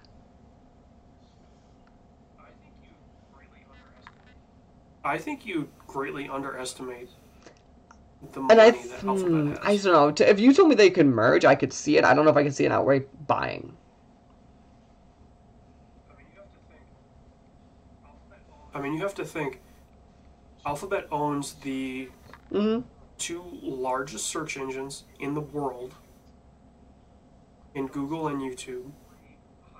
It owns two of the three highest trafficking sites in the U.S. and it's got its fingers in so many different pies.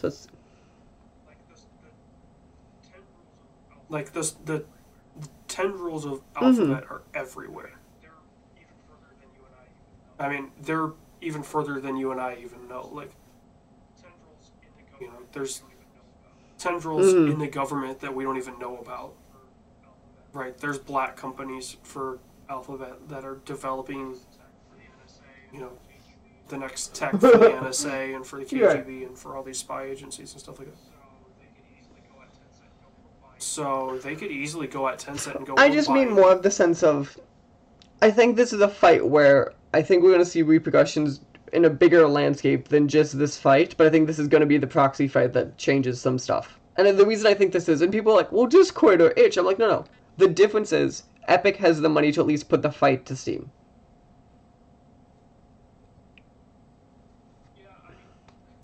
For, Yeah, I mean, to bring it back to wrestling, right? Epic is the WCW. They have the money. The question is. I think it comes down to when they launch the store, can they get I think they need one big size publisher to be on their side of the fight, and I think they have at least a chance to put a dent in Steam. And that could be, and when I say big size, it could just be a deep silver. But like, I think you need someone of that size to just go, we're siding with Epic on this fight. Because Bethesda's not. Well, you know what you're going to see? Because Bethesda's. Yeah, no.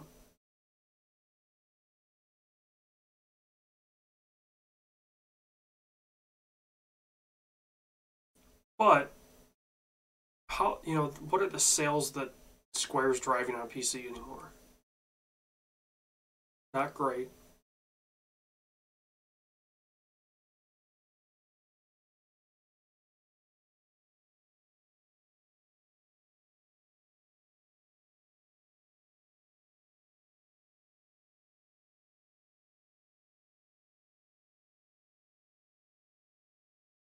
You know what you're going to see though is when this launches, PUBG is going to be on it.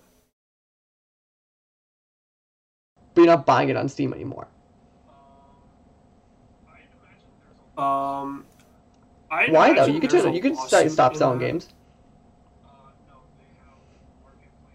Uh, no, they have marketplace Hmm. integration. They have all this stuff that they're just tied to. Deep No, Steam that's be like, true. oh, but you could say it's a different price. you know. I mean, I guess what you could do, right, is you could stop. That's what I mean, that's what I meant. I meant, like, still be able to Stop play selling it. new copies. Like I can't go on Steam to buy it anymore. I can still play my copy of it. Or to me, it goes fine. Yeah. Ten bucks cheaper on Epic Strike. Actually, seeing we say this, I feel like players owned. by- Oh wait, no, they're both owned by Tencent, aren't they? I forget about which to me is the greatest fight of all time that they both have backings by Tencent and they and this the lawsuit's still going on. Oh, is it over? No, that lawsuit. Oh, but that's still my favorite thing of they were both owned by Tencent, or at least partially owned by Tencent. I think by the time we heard of the news of that Probably. Korean lawsuit, it was But- already over. It was like, oh, PUBG's suing Epic over Fortnite. Oh no, that lawsuit's already. But like, I. I think PUBG might be decent, but to me, it's or Capcom. I just think you need a publisher to back the Epic side of the fight, and then indies. I think will go with where the sales are. So if you if you're a good indie and you're in Epic's secret backend deal right now, when that store launches, it's gonna be great for you. And I think every indie knows that right now. So they're probably so I think you'll see a flood of indies at least in the beginning to the Epic store just to try to get on it. Because if you, it's it's the if you're on the Switch Yeah. the first six months, if you're on Vive the first six months, like it's the, especially with it being the PC market though, if you're on that, with twenty of the games, whatever it is for the first six months, it's only could be for amazing for you.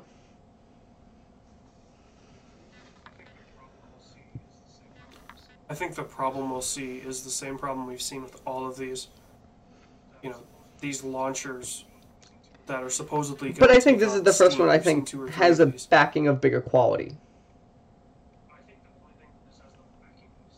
I think the only. and I think that might be enough. Because okay, but what is any of these other competitors? And I'm putting in quotes. 'cause You can't see it.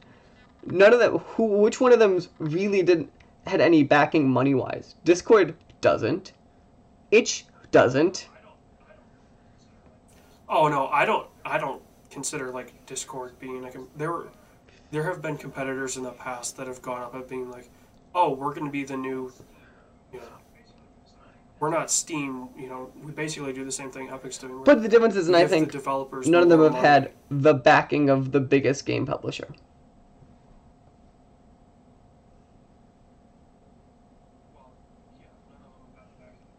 Well, yeah, none of them have had the backing of Tencent, but it's also well, Yeah. like I said, right? It's the WCW thing. And I they have think- the money, and I- they can and- just throw at it.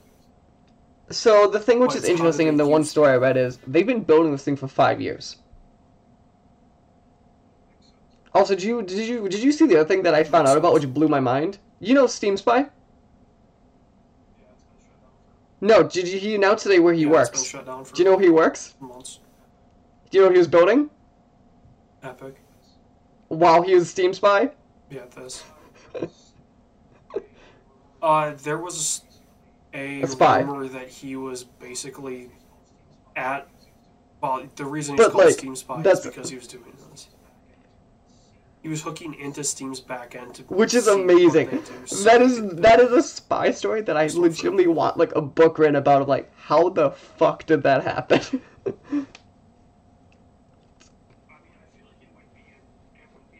I mean, I feel like it would be a. It wouldn't be Jason a good book, Schreier it would be article. a good like. I'm not Yeah, book, but like it's totally a story I want to hear of like, long enough to- okay, It's not. at what point did Epic get roped in on this plan?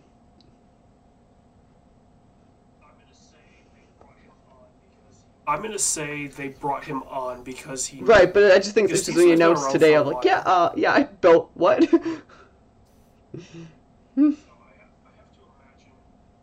So I ha- I have to imagine he seems to have Yeah. been around for longer than five years. So I have to imagine he was doing this. Then Epic saw. Which I think is this a smart hire if that's true.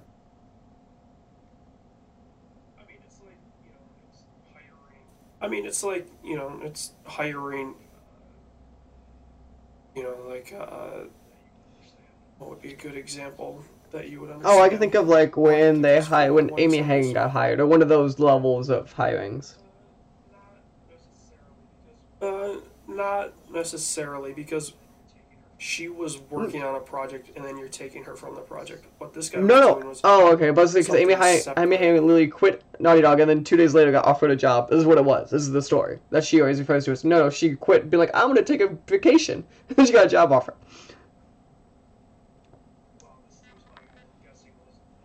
Wow, this Steam Spy Mhm. guy, I'm guessing, was doing this. And then Epic brought him on. And then he helped build. I'm guessing he had some. But, but I bet he probably understood the analytics software or whatever, like some probably those kind of back end stuff he built, Yeah. or API plugins or whatever. So. Yeah. And maybe that's what they brought him in for. Was like, hey, how did you do the? Which would still be if you're trying if your whole thing is transparency and being the better moral person, stuff like API plugins is actually a really cool way to do that. If you're them, that'd be an interesting game to play. Be like, okay, and just integrate what Steam Spy did like in your store.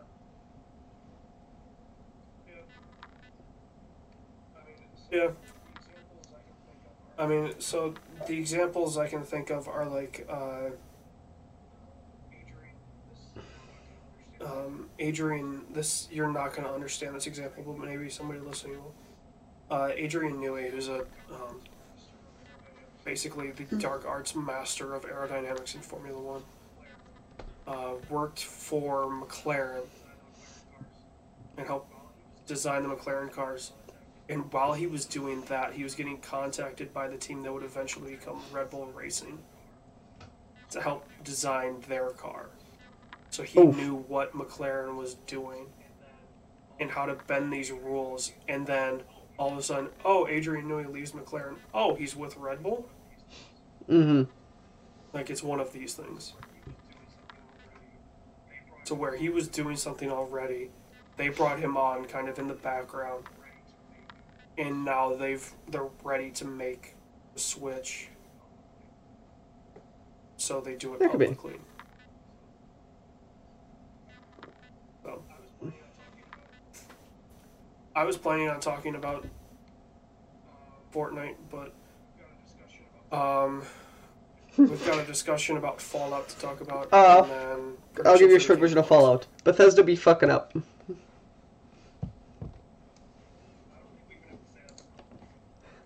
I don't think we to say that's of Fallout. That's So like Bethesda they straight like ten years. the thing today is so um they just sent an announcement out saying they shut down their customer service site because someone's email some cu- customer was getting the customer service emails for some reason.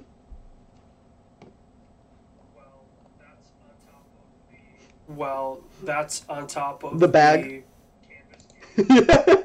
Canvas Gate the Canvas 2018. Gate. God, I hate that But it's funny as hell. tagged to all these stupid things, but I just loved that Yeah. email chain. Did you see the photos of that chain? I'm like, oh, they're just too expensive, so we decided to you like? it. Isn't that like? Isn't that the time to give a refund? Like, basically, basically telling the person, tough shit, and then they're like, oh well, we'll give you five hundred, whatever. The bag in game. enough to buy the Fourth of July Which is. I'm like, my opinion Or is, the bag at least give them amount. yeah. If I was, you know, if you were them, the ultimate dick move would be give them that and then give them the bag in game. Because that'd just be funny. And then, and they're like, okay, well, we'll make the the uh, plastic bags, and then it comes out that Yeah. influencers got all the canvas bags, and now they're like, oh, well, we'll spin up production for these canvas bags. Really? So No, they are. It's- too expensive now. Uh, the bad PR is probably not worth it.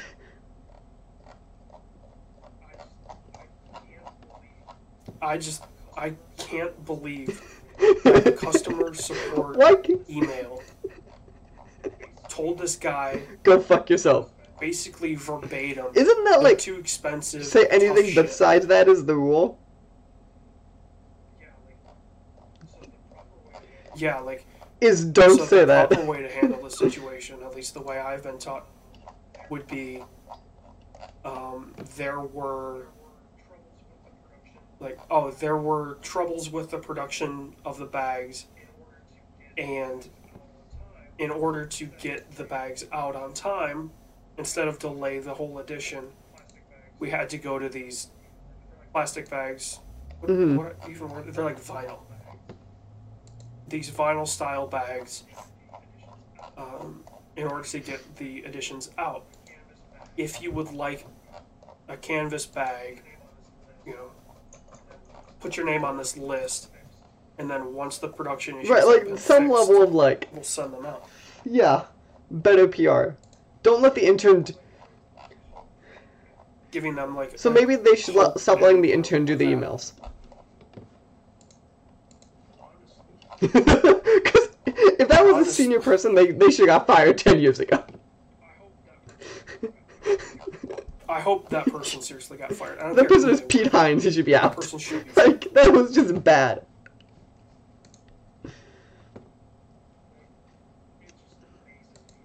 Like, it just amazes me, right? Like, To say that out loud. they had the balls. Well, no. Step back a couple weeks. They had the balls Mhm. to release a Fallout game in their same engine, which we know. And, and, and also, do you know my other favorite thing they did too was? They renamed the team that made the game Bethesda Game Studios, um, Austin, so they could say Bethesda Game Studios on the box. So now Bethesda Game Studios is going to get blamed, so they can't throw the team under the bus, which would have been at least the smart thing to do on their end. right. So you release release a Which, if you're smart, you'd have kept the team name, even if you change it, don't put the BGS name on that team. Even if you call them, I don't know what would be a good. Or like, Like or like you have ZeniMax Online. the Gears of War Do. Bethesda Online, or do Fallout Online's the team. You know what I'm saying? Like, clearly state it. Yeah, if you, if you called it Bethesda, if, if you called it Bethesda Online and be like, oh yeah, this is the studio that we Because it, it was the team that was gonna make a different Online online Fallout game, and they just basically canceled that game and made the and made the team BGS instead. But again, you just shouldn't have named it BGS. To me, it's the you're Right. one out now. You you can explain to the hardcore, you can't explain to the common lame person. Where you could have explained that before, at least. You could have been like, this is kind of like the Obsidian situation, but we own them. Right. Let's look at Fallout 76 as a standard MLB at bat. Okay? Oh no! so you have three strikes before you're out. Would Strike Okay. um, One be at E3 having to announce um the other two BGS games to calm down fans? Okay. No. Step hmm Bethesda gets up to bat, or whatever this Austin team. It was not bad. It's not Battleborn, but it's something similar to that. Austin for now. No, Battleborn was the Gearbox game. I thought it was Battleborn. Battle Cry, Battle Bat- Cry, The Battleborn team was called Yeah. Battleborn Studio. which is now Bethesda Battle Game Cry. Studio Austin. So Battle Battlecry gets up to bat. They're a terrible hitter. Basically, all they're gonna do is just stand there and either take their three strikes or take their four balls and just either go to first or sit back down. Hmm. Like nothing's really expected of them. But suddenly, they get up to the plate well, we're gonna kind of change the timeline around here to make it sound a little more impactful. Uh, they get up to the plate. They look up on the scoreboard, realize it's the bottom of the ninth, two outs. The bases are loaded, and the game's tied. So now they're BGS Austin. And so you have hmm. to be the clutch hitter in the situation. Strike one, you're making a Bethesda game. So you get back up to the plate. Strike two is the E3 situation. Strike three and possibly the thing that We'll kill Bethesda. I'm not gonna say kills But I'll- I'll- but I'll hurt reputation. I don't think it kills them in the slightest. very long time. No, yeah. Strike three, just swinging on the worst curveball you've ever seen. It lands like 15 feet in front of the plate. They swing all the way through. Their helmet flies off like Bartolo Colon. It looked like an absolute fucking retard. Um, Was do not you want me called as a to make you lose your shit? Because I'm on the Wikipedia page now for Bethesda Game Studios. So it was, um, it goes, you know, it goes like products, right? So it's like Elder Scrolls, 2002 to present. Fallout series, 2008 to 2018. Someone put like, nah, it's done. yes. Does it seriously say that? Um, no, just the Game Studios. games developed. Oh, products. Yep. yep. Well, I'm guessing that means because it's present. Because But no, no. Elder Scrolls But like, that's not what that that's, that's not what that means. escalation is Right, so escalation that Battlecry is this team and then Behavior is one that made the mobile Fallout Shelter. They bought Behavior outright. Yeah. I think no no, I think they didn't buy Behavior. I think what they did was they made a studio next Behavior and just bought out the staff. So it was cheaper. It's my understanding.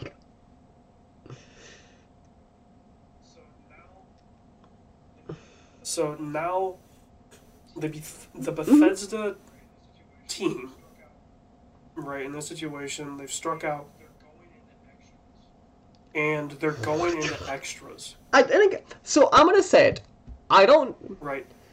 The I think you can the still the save the tenth- game because, like, an example being Elder Scrolls Online. That game was this not this bad, but it was in this.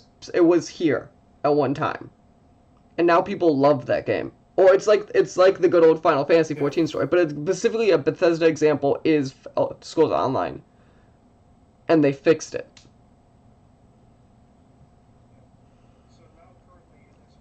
Yeah. So now, currently in this baseball game, right? Bethesda is it's the bottom of the tenth. They're down by five, Mm-hmm. but nobody's. It's the middle of the tenth. So their opposing team scored five in the tenth. So they have a pretty unsurmountable goal to achieve. Right. Not only do they have to get five just to keep the game going, but they need to score Mhm. more than five if they want to win. And you and I both know baseball. It's pretty damn hard to score five runs in an inning. So in this situation, they are they've dug almost an insurmountable hole. I'm not saying they can't get out of it, but they're going to struggle. There's going to be And I years think- of struggle. I mean, I don't know when. Yeah. It's gonna be. Pa- it, let me be see. impacted by this. if you are if Starfield, if Bethesda is smart, you make a BGS RPG, and I know you're gonna be like, ooh, for the average person, if you could do it correctly, that is the hit they need. If you could pull out a Fallout 3 or Skyrim, they need. If you could pull out a Fallout 3 or Skyrim level of impact in that regard and fix some of the base jank problems, you are fine. The question is, can they do it? well, isn't Starfield announced to be on the Gamebryo engine? But that doesn't mean anything. And I know, and from from a person who's messed with engines, that means nothing. Because you can name an engine the same thing and just revamp it 100%. So that means nothing until you see if they've touched it. I mean, it is on that engine, right? Just looking at the hold on. No, no, that's on the engine, but but I'm just saying it's saying it's on an engine means nothing because That doesn't. They didn't say if they're touching it or not touching it or whatever.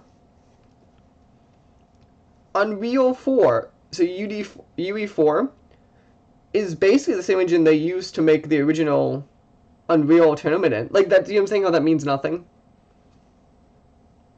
Right, but there's you know just the idea of like, oh, it's a UE four game. Like that's just a you know a subliminal thing And uh, where even though it's basically Unreal, the original Unreal Engine. That's what I mean by it means. I mean not. I mean it means nothing in the sense of there's probably the reason they use the engine is a it's internal, so you don't paint it else, and then b there's probably certain things you built into it to make certain things like branching choices easier. Yeah. So you could still do stuff like overhaul the graphics engine and not affect that part of it. I'm not saying they are aren't, but I'm saying when people saw that and like took it to the end of the world, I'm like that doesn't mean anything. I'll say this: Fallout Four. It wasn't the visuals. It wasn't the graphics that were the problem. For me, it was just. It seemed like you would take one step forward, but then there would be a bug where like you couldn't see an enemy, or the enemy spawned inside of you, or It's alien. the door won't open or the quest gets bugged out so you're taking two steps three steps four steps back Oh yeah, no, no. And the jank I think is to me it's you need to fix you need to fix some level of graphics. But I think the jank is the thing you need to fully like if I said focus on one or the other, I think focus on jank more than focus on graphics. yeah because the graphics seem to be fine Especially if you could stylize them to sci-fi, you could get away with lower quality if you could stylize them correctly. That's just how stylized graphics works. That's the whole argument of like I still think Borderlands 2 and Borderlands 1 look like good games because they're six year olds, but they're stylized, so you don't know that. Yeah the uh, i mean for all the shit that i give the uh oh jeez the borderlands games They look fine. they hold up And that's the point, is because stylization. And that's even Randy Pitchford was always saying. Then he's like, we we went down a good hole because they'll always look decent. His argument. yeah and i mean obviously anything like that right any like you said anything stylized will look fun should hold up And then obviously after 50 years it won't. But I'm saying it'll hold up Right. substantially longer than a realistic game would. Yeah, I mean, I think we look back. I was gonna say Red Dead, but I'll I'll give you one better. Look at Black Ops 3 to Black Ops 4. well, I was gonna say look at Red Dead in ten years. But I think even in ten years, it'll still look great. But I was saying, but like my example is of like it's just the nature of that stuff. So I think if they're smart in the way they do graphics, I'm not as concerned about that part of the engine in comparison to the jank part of the engine. Yeah. Okay. So it's getting late, so we're gonna kind of time for the game awards part. Yes, it's it's getting late. We both need to go to bed. Um, Oh. Do you have the website up? I just pull I do. I have the categories up. Uh, what is the website? It's Jeff? just Is it just- thegameawards.com. Okay, that's easy enough. I was gonna make sure it wasn't anything weird like jeffkeely.face.org or something. I don't know. Nominees. Uh, yeah, go to nominees, then go to category list. Are we doing who we think we're gonna win or who do we want to win? Let's do both. So let's only pick a couple categories. I say it's game of the year. I'm just going to the list. Um, Ongoing game looked interesting, but it's gonna be Fortnite, so which one? Oh, uh, let's do game direction, okay. narrative, Mhm. and do you want to do indie? And just do those four? Yeah. Those work for you? Okay. Yeah. Those seem like the most like we could both talk about. Let's leave game of the war for game of the year for last. Okay. Do you want to start on narrative? I'm gonna narrative? start from the bottom, so indie. Oh, you want to start indie? I'm gonna go with indie. Okay. So your nominees for best independent game. So for record, I argue this is the toughest category in the entire show. But continue. Uh, Celeste, Dead Cells, Into the Breach, Return of Obra Dinn and The Messenger. Um, I have played three of these games, and I argue the three games I've played in this list could fight for a 10 on a score. I have played zero of these games. It's, I assume you've paid enough attention to know all five of these are literally critical darlings. Yes. I will Oh. say, if Into the Breach is the one I'm thinking of, is that the one that's kind of like a. Uh, Mechy. It's mech and it's It's like It's- Mech Civ almost. Kind of it's it's it's made by the FTL people. It's Yes. um okay. Yeah, that's on grids. I would vote for. I would vote for Dead Cells. I've I've just I've seen the stuff I've seen of Into the Breach just makes it look so much fun. but so the three games are you are tens are Return of Obra Dinn, Into the Breach, and Dead Cells. I think the messenger is gonna win though. Because it's a public vote, and I think it's the one that had the widest widest amount of people playing it. Which one was the messenger? It's a 2D platformer. I wish they it makes it look like the photo is a link, but it doesn't do anything. Is it like a Castlevania? Yeah. I think I've seen people play it. So, and this is painful because I legitimately, in any other year, any of these five games could legitimately have said they earned the award. Yeah. Because Dead Cells, I think, for a team of, I think it was 11 people, is literally insane. Uh, Into the Breach. Isn't Return of the Dinn from the guy that made Spelunky? No, it's the guy who made um, Papers, Please. Oh, Papers, Please. So, Into the Breach and Return of Obra Dinn are both the second game by people who released the game in 2012. So they're both six. Think about how insane both these games are in that regard. I mean, you say it's been six years, but it probably hasn't been exactly six years. Um, Return of Obra Dinn, he said he's literally been working on since then. Okay. I don't know about Into the Breach. I know for a fact. I know the second is the the game post FTL. I just don't know what they were doing in between. Probably a vacation. That's true. They earned it. Um, but like, it's this is just a li- this. I honestly think, to me, this is the category with the which is funny because it's the indie category of the like these games could be up for game of the year. Yeah. Okay, so I say Dead Cells and Messenger. You say what Uh, Into the Breach. for both? I'm gonna say I want Into the Breach to win. Okay. I'm gonna guess. Hold on. I'm just gonna go by looking at the Game of the Year category. Yeah, any of them up for it? Uh, Celeste, because it's the only one on that list that's in Game of the Year. Wow, and it's the one to me that should be the least of them on the game of the year, but that's just point. Okay, so that was independent game. Yeah, okay. Um, I looked at best performance, and it's actually pretty interesting. oh, it is. Um, best narrative. Detroit Become Human, God of War, Life is Strange Episode 1, Spider-Man, Red Dead. I think this is the Red Dead Award ceremony. Yes. I Um, think- I don't know how you can put Life is Strange on here since it's only the first episode. Life is Strange is weird, and I think God of War is weird to me. Because, I guess, it's weird because narrative's a weird term, and I don't know how they're defining narrative. For outstanding storytelling and narrative development in a game. Ah, then I guess God of War stands. It's just to me, it's the story, like from a paper point of view, isn't the part of God of War that makes the narrative strong. So it's, I don't know how the average person's gonna look at that term. Yeah. I think it's the, I think I, I want Red Dead, and I think it sh- will be Red Dead. I think most of the categories Red Dead is in, it will win. I think God of War is this year's Horizon, where it wins nothing. Or Spider, no, I think Spider Man is this year's Spider-Man Horizon. gonna be that one. Spider Man is this year's Horizon, where it deserves stuff and it won't get any. Uh, best game direction. A Way Out. I forgot existed. Detroit Become Human. God of War. Spider Man. Red Dead. This I think is the award I would want Spider Man to win. For outstanding creative vision and innovation in game direction and design.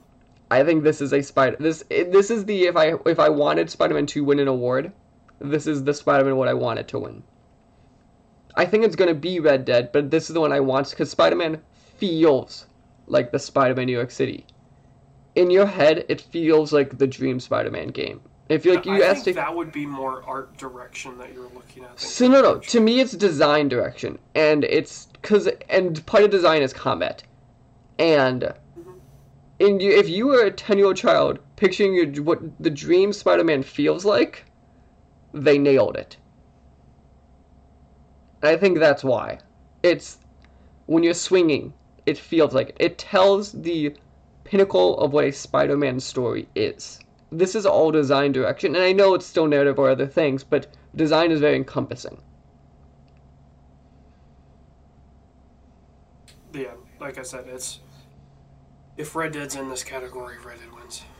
I want it to be, and I think it's gonna be Red Dead, I want it to be Spider-Man in this category. Also, can we appreciate how SIE is up for three of the five awards on this? It's impressive. If you read like the thing of right, like creative vision and innovation, hmm I hate to say it, A Way Out seemed very creative Innovative. Yeah, and innovative, and a lot of stuff that it did. it did. So I will give that. be my. I think I want it to win just because it was a terrible game otherwise, but But it totally was creative and it was innovative. super creative. Okay. Uh, Goaty. Goated. Uh, Assassin's Creed Odyssey. Good lord. Celeste. Uh, God of War. Uh, DC's Spider-Man. Monster Hunter Pluto. Uh, Red Dead Redemption 2. I mean, we both know. A part of me, okay, is curious if Red Dead and God of War splits the vote for something else to appear. And the, and because yes, Red Dead, but we're forgetting God of War has this extreme hardcore following that what if they what if it's enough where it just splinters a vote for something weird to pop? Is this like the year Giant Bomb made Mario Maker the game of the year because they had two games that split them, and that just kind of Yeah. Uh, what? So okay, because if it's two games, I think it's if you ranked them, like individually, I think it would go like, God for most people, Red Dead than God of War. So what if in actual voting it splits them, and something like, I think it'd be something like Celeste pops. If they if, the, if Celeste or Spider-Man. I think. Right, I think if the split happens, I almost would bet you it's Celeste because it's again it's the it's the people who vote for Celeste wouldn't vote for something else, but people who vote for God of War or, or Red Dead tend to be similar people. I think the problem is it's a lot of like you know, there's the whole for every awards thing, right? Like there's that last second push of oh, let's re-release all of our movies, Mm-hmm. right, for the Oscars. So it's that what's fresh on the brain. And what's fresh on the brain on this list? Red Dead. But okay, and I Everybody seemed to drop AC for Red. Which is true, but it's I feel like, and this is gonna go with God of War and Celeste. No one stopped talking about them. I feel like with something like AC Odyssey, they stopped talking about. People have not stopped talking. Celeste came out in January, and people are still talking about it, Yeah. which is interesting to me because you don't. January games usually don't get like awards because you forget they exist. Celeste was, I think, like the second week of January. So you want Celeste to win. I don't know if I But you- want. You I- know Red Dead. I think I know Red Dead. If if it was like if it was my vote. Yeah. Oh fuck! And this is interesting. Cause Red Dead is my game of the year. But from a getting recognition standpoint, I still pull for the Insomniac with Spider-Man of like they pulled it off. Like this is the first Spider-Man game where I don't think it has like every other Spider game has a flaw. Or as a whole, if your name's not Batman, you have superhero story flaws. Fuck it, if your name's not Arkham City, you have flaws superhero game. I think they pulled off a game that goes, we can compete with Arkham. And I think Yeah. there's I think there's some level of accomplishment of Insom could have somehow easily fuck this up. Marvel could have shoved their nose someplace. Like there's so like think about how many pieces that, that have been in the hands of this pie at once. And no one I think Marvel would have been the one to screw it up.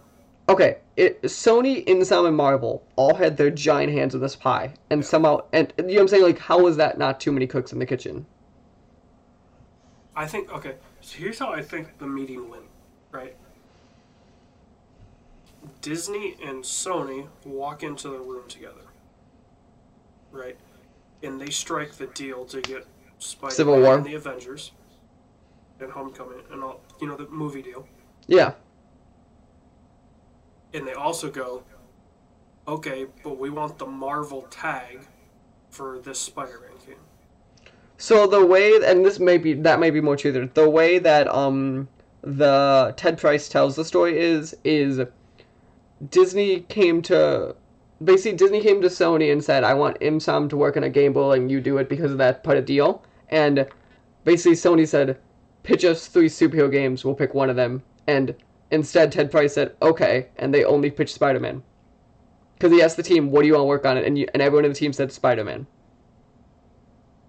Because Okay, Spider-Man, yeah, and maybe that's how it happened. But I'm just thinking from like Spider-Man, because the thing you have to count for is the team that made Spider-Man made Sunset Overdrive, which makes basically Spider-Man. which makes so much sense because that was Spider-Man before they had the license. Yeah. So it's interesting to me, and that's I think it's the a part of me wants it to win. It's not because it's my game of the year. It's because they pulled off something like it's interesting because God of War, Spider-Man, Red Dead Redemption Two all pulled off the impossible this year in different ways. I think. Yeah. this goes back to the last episode thing of I think this is the best year of this generation. That's. I mean, I'm not going to say you're wrong. But I think we've got one more year. And again, maybe next year could dethrone it. But it's gonna be stupid hard to do. Cause the the fight before this was 2016 or 2017. I think they were more up in the air of which one won. I think 2018 put them both to shame. With those three games alone, not counting anything else. Yeah. and this includes 2017 includes like there's a Zelda and Mario last year, and I think stuff like Red Dead, Spider Man, and God of War went, no, this is how you do a video game.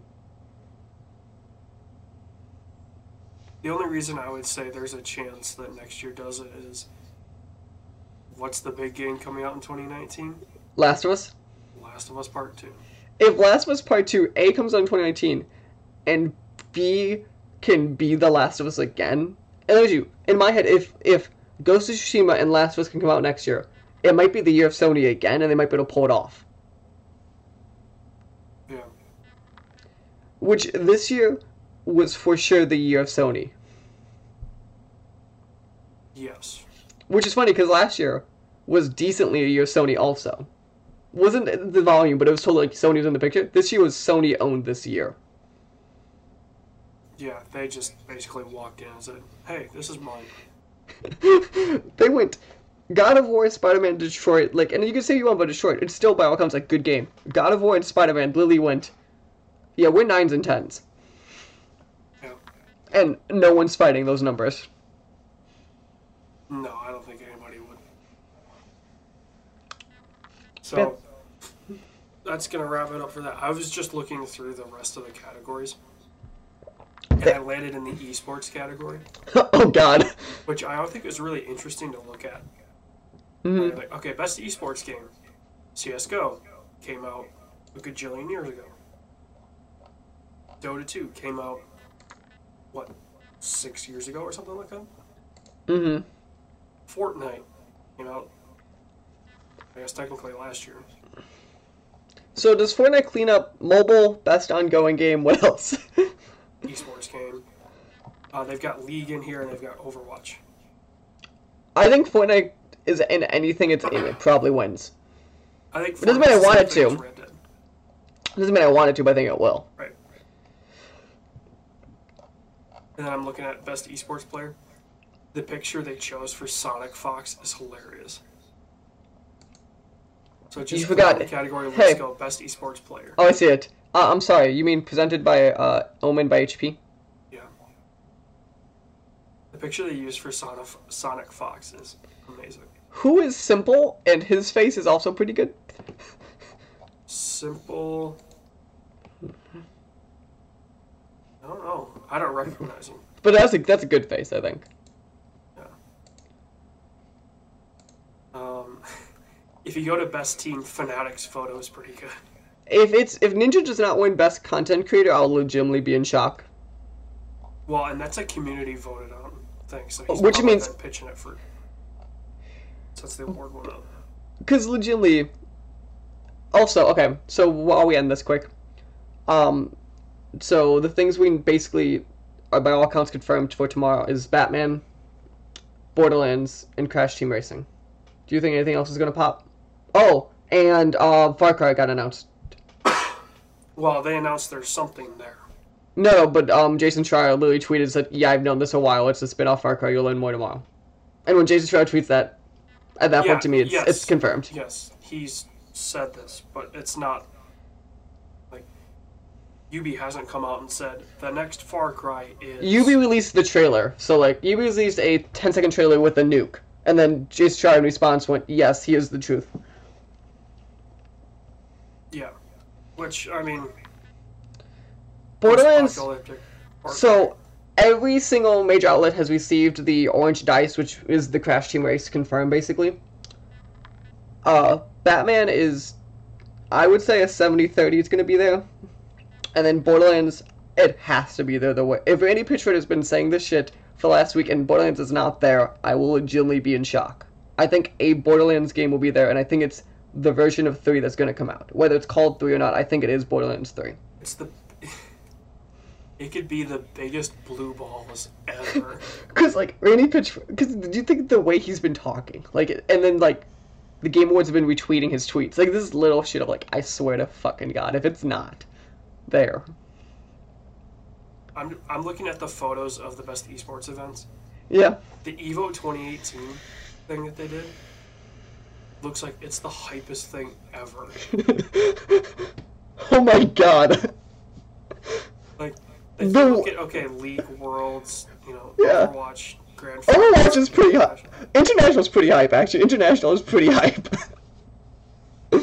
Evo looks like a concert. Evo looks like a straight like Beyonce's performing. Yeah. Does it not? looks like it's a boxing match. It's a boxing match, or like someone's about to appear on that stage, like who's a major like star. Right. Evo doesn't. Evo Evo looks like the event that you and I should go to, just to be like, this is our first esports event.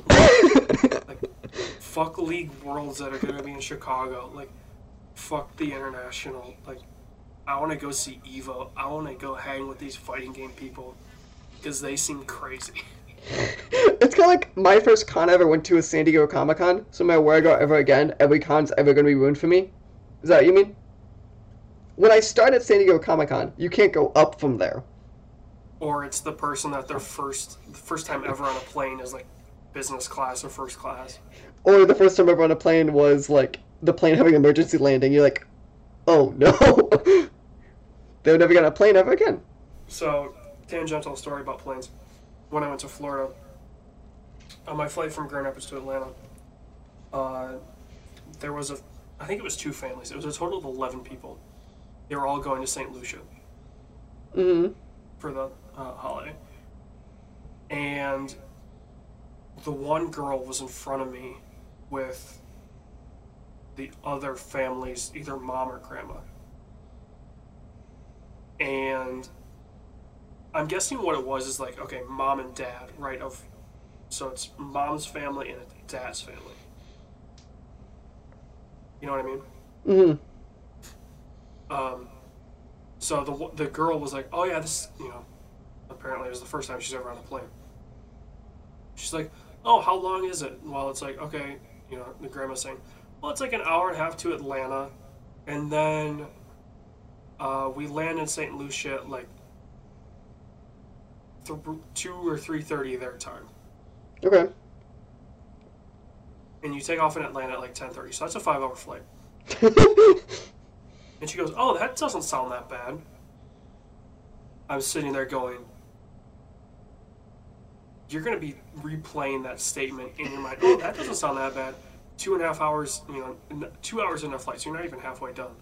Sitting there in the middle seat, going, "Dear God, I just hope I can get up and just walk the aisle."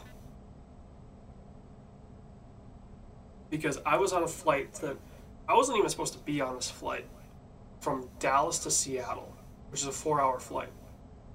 We weren't supposed to be on the flight because we got delayed and we had to take this incredible detour to get to where we finally needed to go.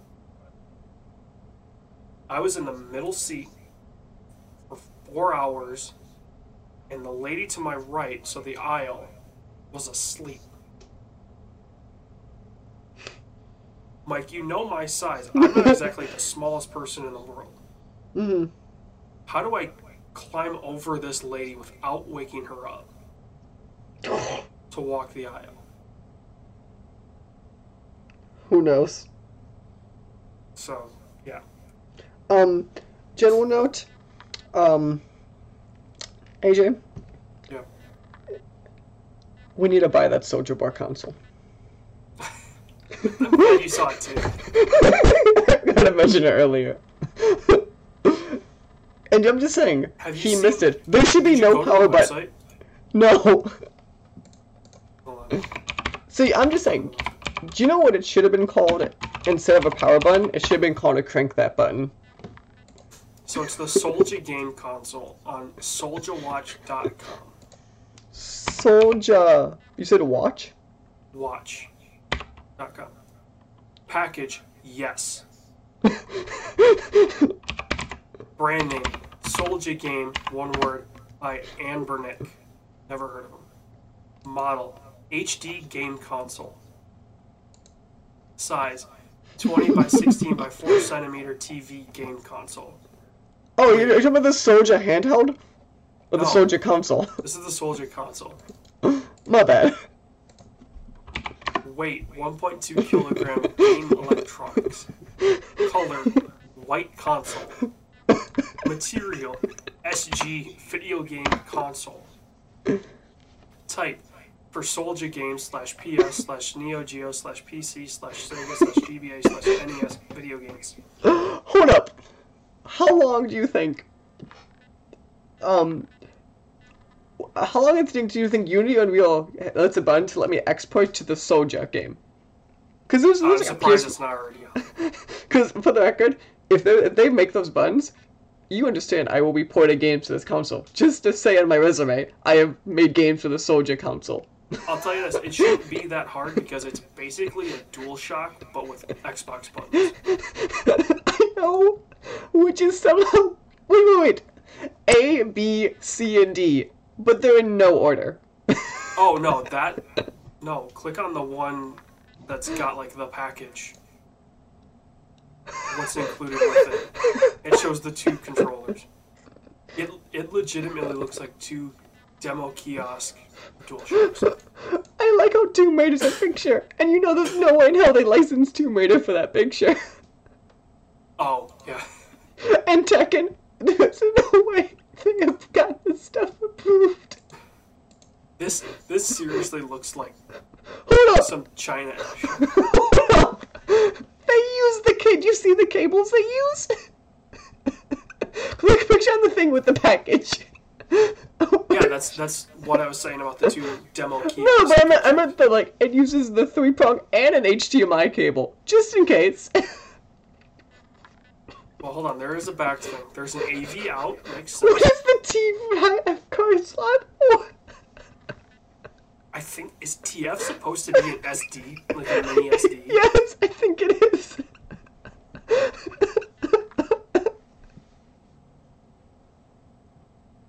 And the the photo that they use of the back of the console isn't even the photo that they have right next to it.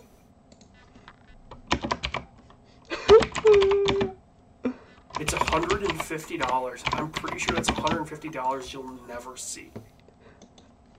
if this was legitimately like, tw- like even fifty bucks, do you know how much I would think about buying it? Oh, if it was 50 bucks, I would definitely look at it. Game speed FPS, one to one output, perfect and fluent. Over eight hundred built-in games. Do you think any of those games are actually licensed? Oh, I can guarantee you they are. What is the Soulja handheld? What? Oh, Jesus Christ. Or the Soulja Pad, or the Soulja Phone, or the Soulja. Jesus. Soulja Boy just licensed his name to a Chinese knockoff company. Hold up. Look at the handheld and then read what it says about press two buttons at the same time to pop up the main menu. First off, also, you know, so they have like an R and L button. The R button's a reset button. No, there's a. You can't see them, they're like hidden. Okay. But somehow, let me get this straight. wait, wait. To them, a TF card looks like a game card. Yeah. So, Dude, What? don't. There's there's two eyes in direction. Just don't question this. there's 3,000 built-in games. build. Like B-Y-L-O-D. In. Games. and download support. Hey, it's a Switch. It supports connected to the TV. Wait, wait. Support. wait, was it? Because it's like connecting. What does connecting to TV mean? Where do you see that? um, on the handheld when you look at the Switch dock. No, it's support converting to TV. I'm sorry. That's not even close to a C. That's totally an R. That's what I mean. Dude, I'm telling you, these are all just Chinese knockoffs. I'm looking at the phone. The phone looks legit. I mean, the Hold up. phone's a knockoff. Oh, hold up. Uh, it's not a. You know it's a USB C, right? They call it a Type C. Yeah, USB Type C. Dual rear cam. Dual. Hold up. Dual rear cameras. Yeah. 18 to 9 display. Yeah. Does it say a 40? Hold up. Does it say 64 gigabyte ROM? H Tom, where are you looking at? I'm just looking at the phone pictures. Type C. Where are you seeing that? Um, the sideways phone picture. new design, new look? Mm. Uh, octa-core Power 4 processor goes with si 4 gigabytes of RAM. No, I'm not seeing that photo. Oh, there it is. Octa-core, so that's a Snapdragon octa-core. Maybe. I don't think you could legally call it that. Powered by the MTK 67 or 6750 octa-core processor at up to 1.5 gigahertz HD. You can ship it from the United States even, that's an option. And you can buy it with Google Pay. Supports 4 gig RAM and 64 gig ROM. That's what I mean. What does that mean? If you need, is well.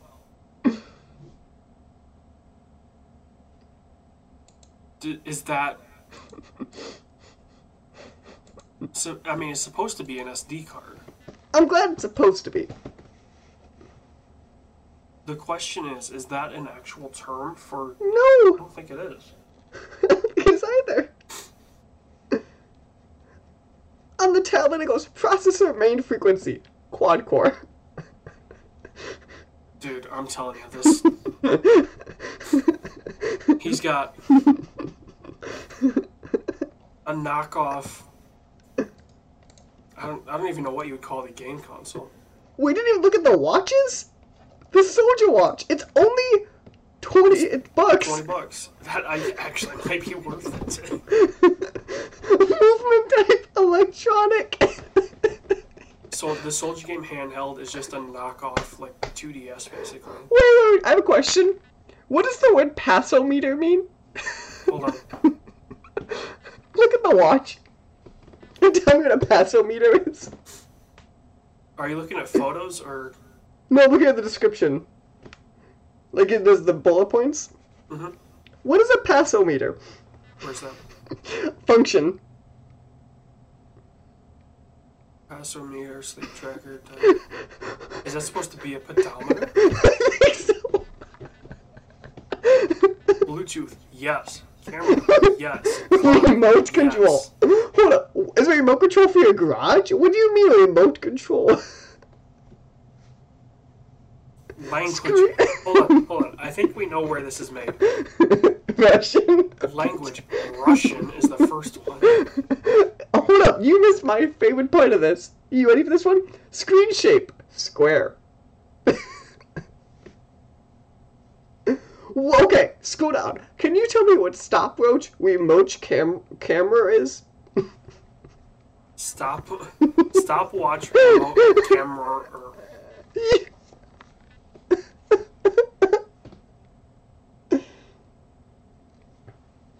You okay? Do you want to know my honest opinion on what I think these are? what? I think these are Alibaba listings, I think so. And it's Google translated. if we're lucky. No, this Size. is totally Google Translate fucking up. Wait, wait. Size. Size is no box or with retail box. Hold on. Look at the headphones, the pods, which are supposed to be, I guess, AirPods. Okay. Color B, F, D, A, E, or C. Black. I don't even know what the rest are. Start control button. Yes. Function for video game. Common headphone for mobile phone for iPod. Hi-fi headphone. Sport.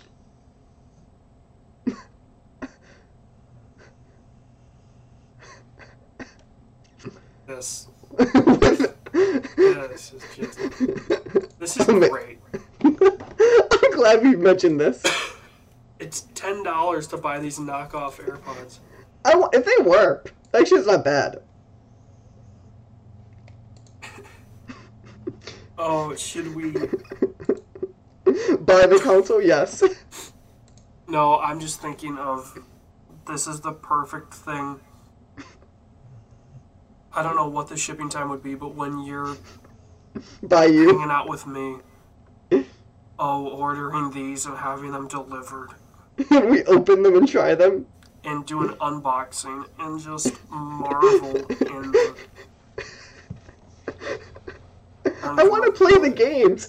We I we plug the console on your TV. Your TV just fries. Oh well, it's it's USB powered, so it's obviously not that intensive. Did you read the description of souljawatch.com? The Soulja Watch is here. Created by American rapper, Oh, yeah. record producer, actor, and entrepreneur. Soulja, period. Boy, tell him. That's how he stylizes his name, though. Is that actually? Yeah. I thought that was them being bad Google Translate. No. No, what's bad is created by American rapper, comma, record producer, comma, actor, comma, ampersand, entrepreneur. I like how they're selling this as his watch brand if you Google it. Oh, dude. Brand name Soulja Pods by Xiaomi. Like I said, these are totally just Alibaba. Soulja Boy is only 28, Yeah, which means when his song popped, he was like 18. yeah. He was 17 or 18 when it came out, yeah. He's from Chicago. Barely. He's born here, it counts. Aw. So right now, his Wikipedia only goes 2011 to present. We need to separate this to 2018 onwards, the Soulja Watch period.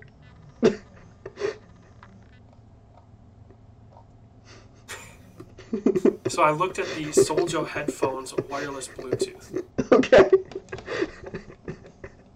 $38.26. Color black, black red, red, white. Those are the color options. That's pretty standard. What Ships is. from China or Russian Federation. what the fuck?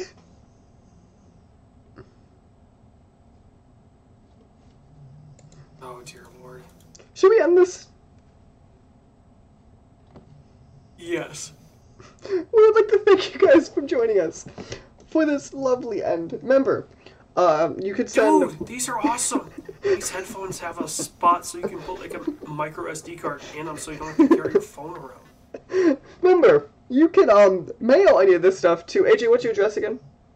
Uh, we need to set up a PO box. we'll get you a PO box for this. Um, but yeah, thanks for joining us, guys. Remember to review us, subscribe, all that podcast nonsense. You can find me on Twitter at Mikey underscore Morrone. You can find AJ at LoseyBoy. Yes. I like how he's got two sections for quick links on the bottom It's beautiful. footer. AJ, you want to say Um, bye to everyone? We're gonna look up the product watch for Soulja Watch. Well, yeah, well, I'm gonna hang up on you. Not you, AJ, but I'm gonna hang up on the recording. Bye bye now, people. Bye everyone. Also, one quick thing to note we forgot to talk about in the episode.